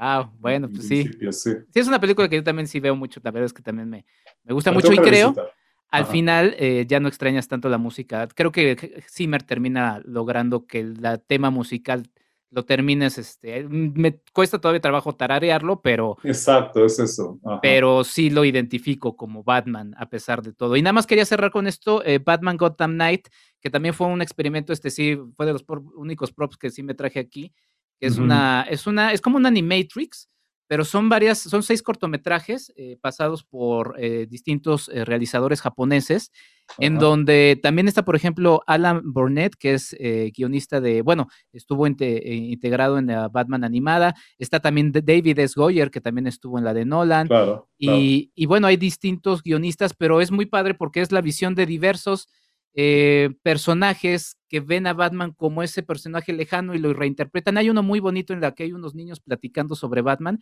y uno lo pone como una especie de man-bat, ¿no? Como una murciélago ahí humanoide. Mm, eh, otro lo pone como un tipo, como un soldado super armado. Y, ahí son las distintas versiones. Y a mí eso es lo que me gusta de Batman. O sea, a lo largo de, ya no sé, son 80 años, 80 años de Batman. Eh, ha pasado por todas y seguirá pasando por todas las versiones y yo aplaudo y prefiero eso a las hamburguesas de McDonald's, que como bien dijiste, son ricas, pero ya échate 10 hamburguesas de McDonald's, 15, te aburres, hay otras hamburguesas más ricas y me gustan las hamburguesas. Eh, me gustan las hamburguesas. Eso lo guardamos para tu discusión de la casa del ratón, del pinche ratón, me gusta decir. Este, sí, la verdad. Pero, rata esa. Pero, este, Em, es una pena porque, eh, digo, hablando de la competencia y de la otra casa, la casa de Marvel, eh, tienen grandes películas, ¿no? La primera Iron Man creo que también está en ese top 5 de películas de superhéroes. Eh, Robert Downey Jr. hace suyo al personaje, un personaje menor que a él le importaba demasiado. Se termina convirtiendo en la razón de ser de todo ese universo. Este, mm, yo siempre me peleo por esto con la gente, pero a mí me gusta mucho la tercera Iron Man, que a nadie le gusta, eh, dirigida por Shane Black, guionista legendario en su momento, finales de los 80 y 90, este, el guionista mejor pagado de Hollywood, que deja escuela como guionista, que nos ofrece cosas como Arma Mortal y personajes como Martin Riggs, el otro gran personaje de Mel Gibson, etcétera, ¿no? Que tengo la oportunidad de entrevistar para Cine Premier y que hablamos de guionismo también, y que este, eh, pues yo sé que no se parece al del cómic, no sé, no conozco el cómic, no me importa el cómic de Iron Man, ¿saben? Me gusta, me importa lo que estoy viendo en la película, me parece una gran peli. Ragnarok, un personaje súper flojo y de flojera, como puede ser Thor, me parece flojísimo, que lo hace divertido y lo, Taika Waititi lo hace divertido, lo hace, este, fíjate que, qué es lo que tienen en común estas cosas. Eh, Taika Waititi, este, Shane Black, eh, inclusive John Favreau, este... Mm, esas son mis películas favoritas, Guardianes de la Galaxia. Esas son mis películas favoritas del universo de Marvel, porque reflejan una postura, porque hay una voz detrás de ellas, porque hay una visión. De nuevo, lo que hemos estado discutiendo todo el programa, la manera en que un cineasta, un narrador, un storyteller puede hacer suyo al personaje y decirte algo nuevo acerca de él. Serán muy eh, emocionantes y espectaculares, las, sobre todo las segundas dos, la tercera y la cuarta de Avengers. Este, eh, a mí se me gusta Joss Whedon como cineasta. Eh, serán muy espectaculares. Este, es un logro construir este universo este, interconectado que lleva 10 años y contando de presencia, pero sí se convirtió en una franquicia. El concepto de franquicia implica, desde hace rato, McDonald's, Starbucks, la garantía, la promesa de que vayas a un Starbucks aquí a dos cuadras o en Londres o en Moscú y la experiencia va a ser exactamente la misma. Y es lo que vemos en esas películas. Películas y en el universo de Star Wars nuevo, también con Disney, e inclusive con Pixar. La idea de que dirija quien dirija y sea la historia que sea, te vas a ver igual. Eso no está padre. Eso no está padre. A mí me gusta probar tacos diferentes en cada esquina. Es correcto, bien, esa es una buena analogía también, Enrique. Mi, estimado Antonio, eh, pues bienvenido al episodio más largo del podcast de Enrique Figueroa MX. Perdón.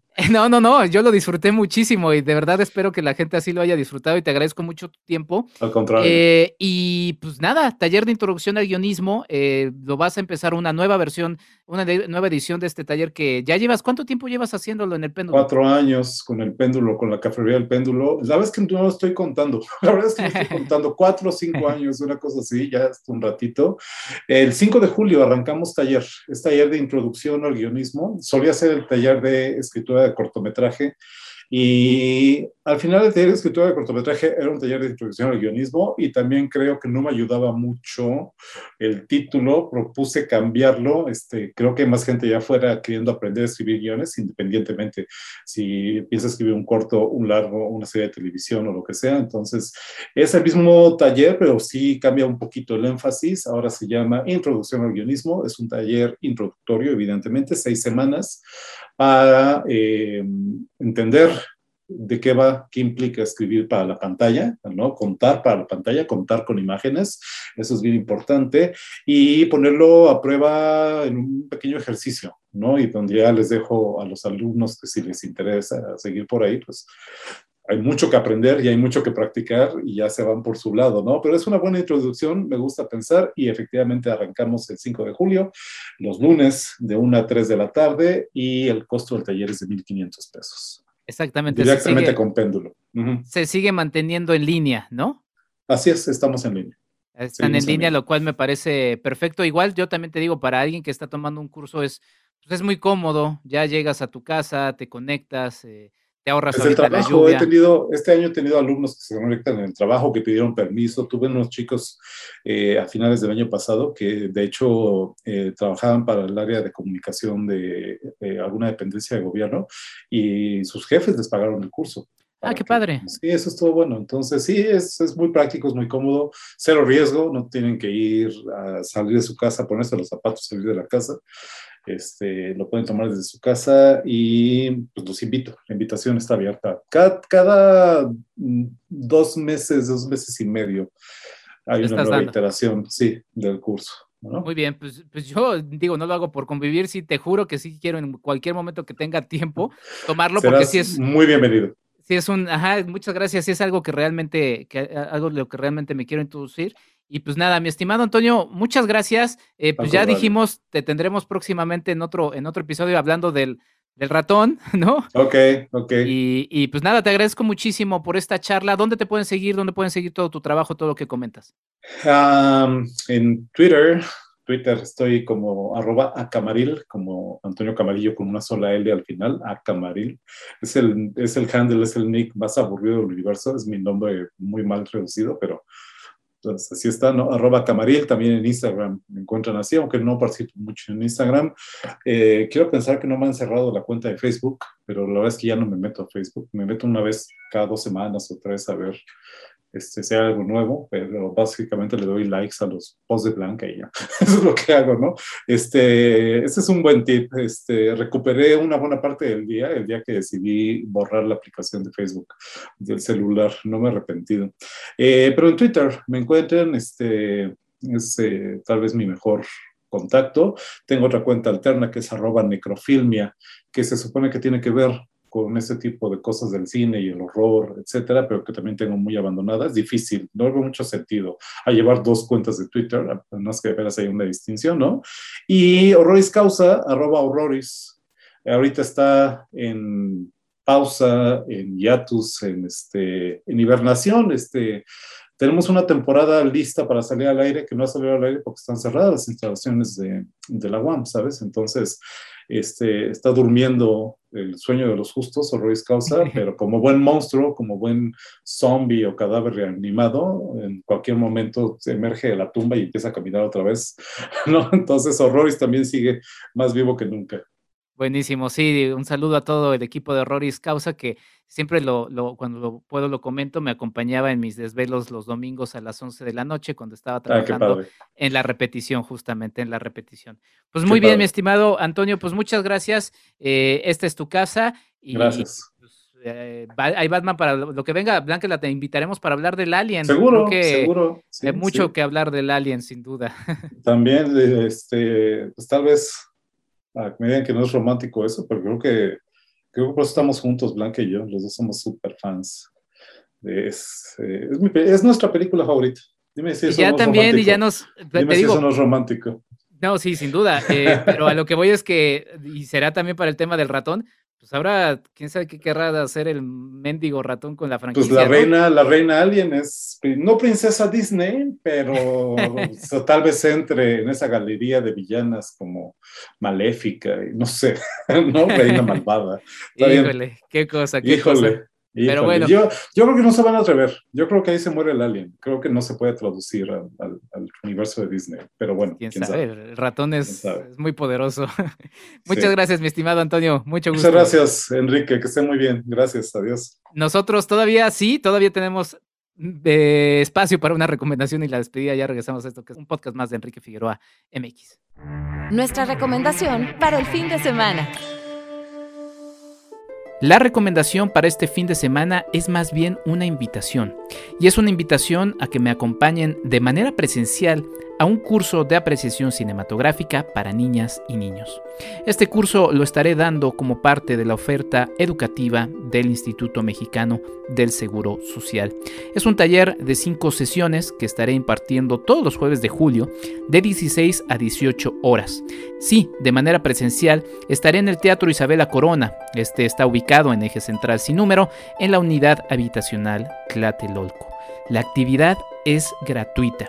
Serán cinco sesiones en donde quiero acompañar a sus hijos, a sus sobrinos, a sus alumnos, a que disfruten del cine este taller de apreciación cinematográfica está pensada justamente para eso, para incrementar el disfrute de su experiencia cinematográfica. Eh, después de un año de haber dado cursos de manera en línea, eh, me dará muchísimo gusto y de verdad me llena de mucha emoción saber que podré impartir este curso de manera presencial. Ya saben, todos los jueves de julio de 16 a 18 horas en el Teatro Isabela Corona en la unidad habitacional Tlatelolco. Actividad gratuita, taller de cinco sesiones. Los veo ya este primer jueves de julio, que es nada más y nada menos que el 1 de julio. Nos vemos en Tlatelolco. Apreciación cinematográfica para niñas y niños. IMSS Cultura Invita.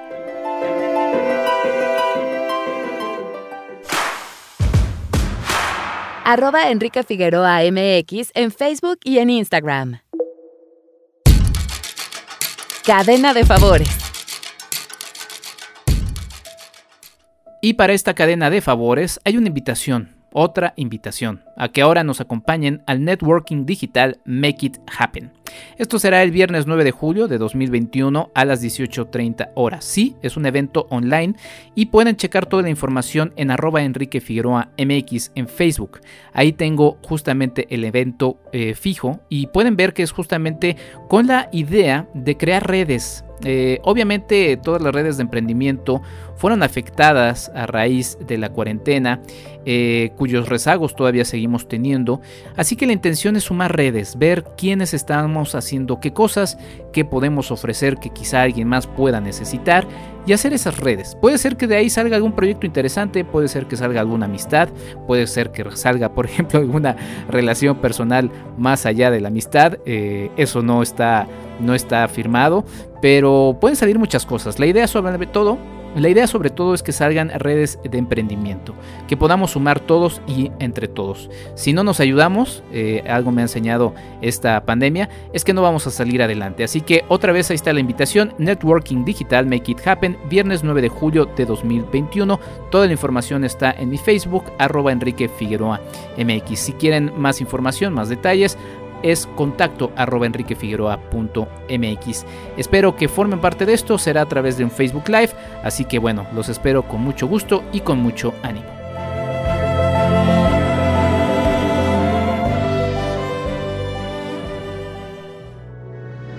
¿Quieres ayudarnos a hacer más contenido? Tu apoyo es fundamental. Entra a www.patreon.com diagonal Enrique Figueroa MX y elige entre las muchas recompensas que tenemos para ti. Desde un agradecimiento en este podcast hasta tu participación en un cineclub en línea donde tú puedes elegir el tema. Además de 50% de descuento en nuestros cursos, talleres y tours. Únete, sé parte de esta comunidad.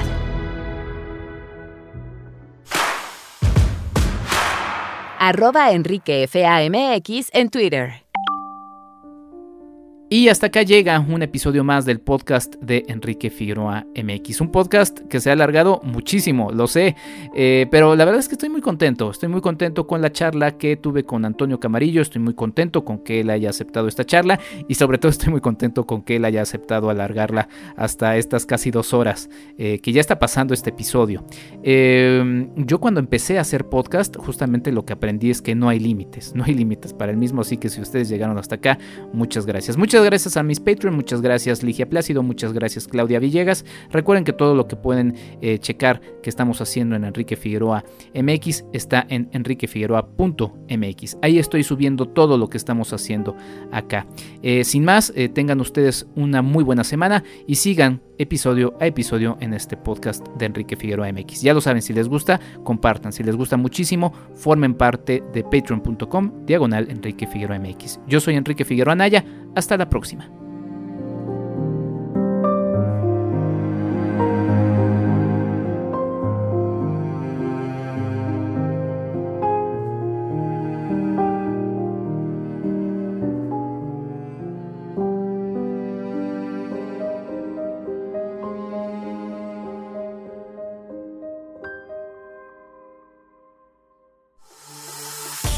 Fue el podcast de Enrique Figueroa MX. Hasta la próxima.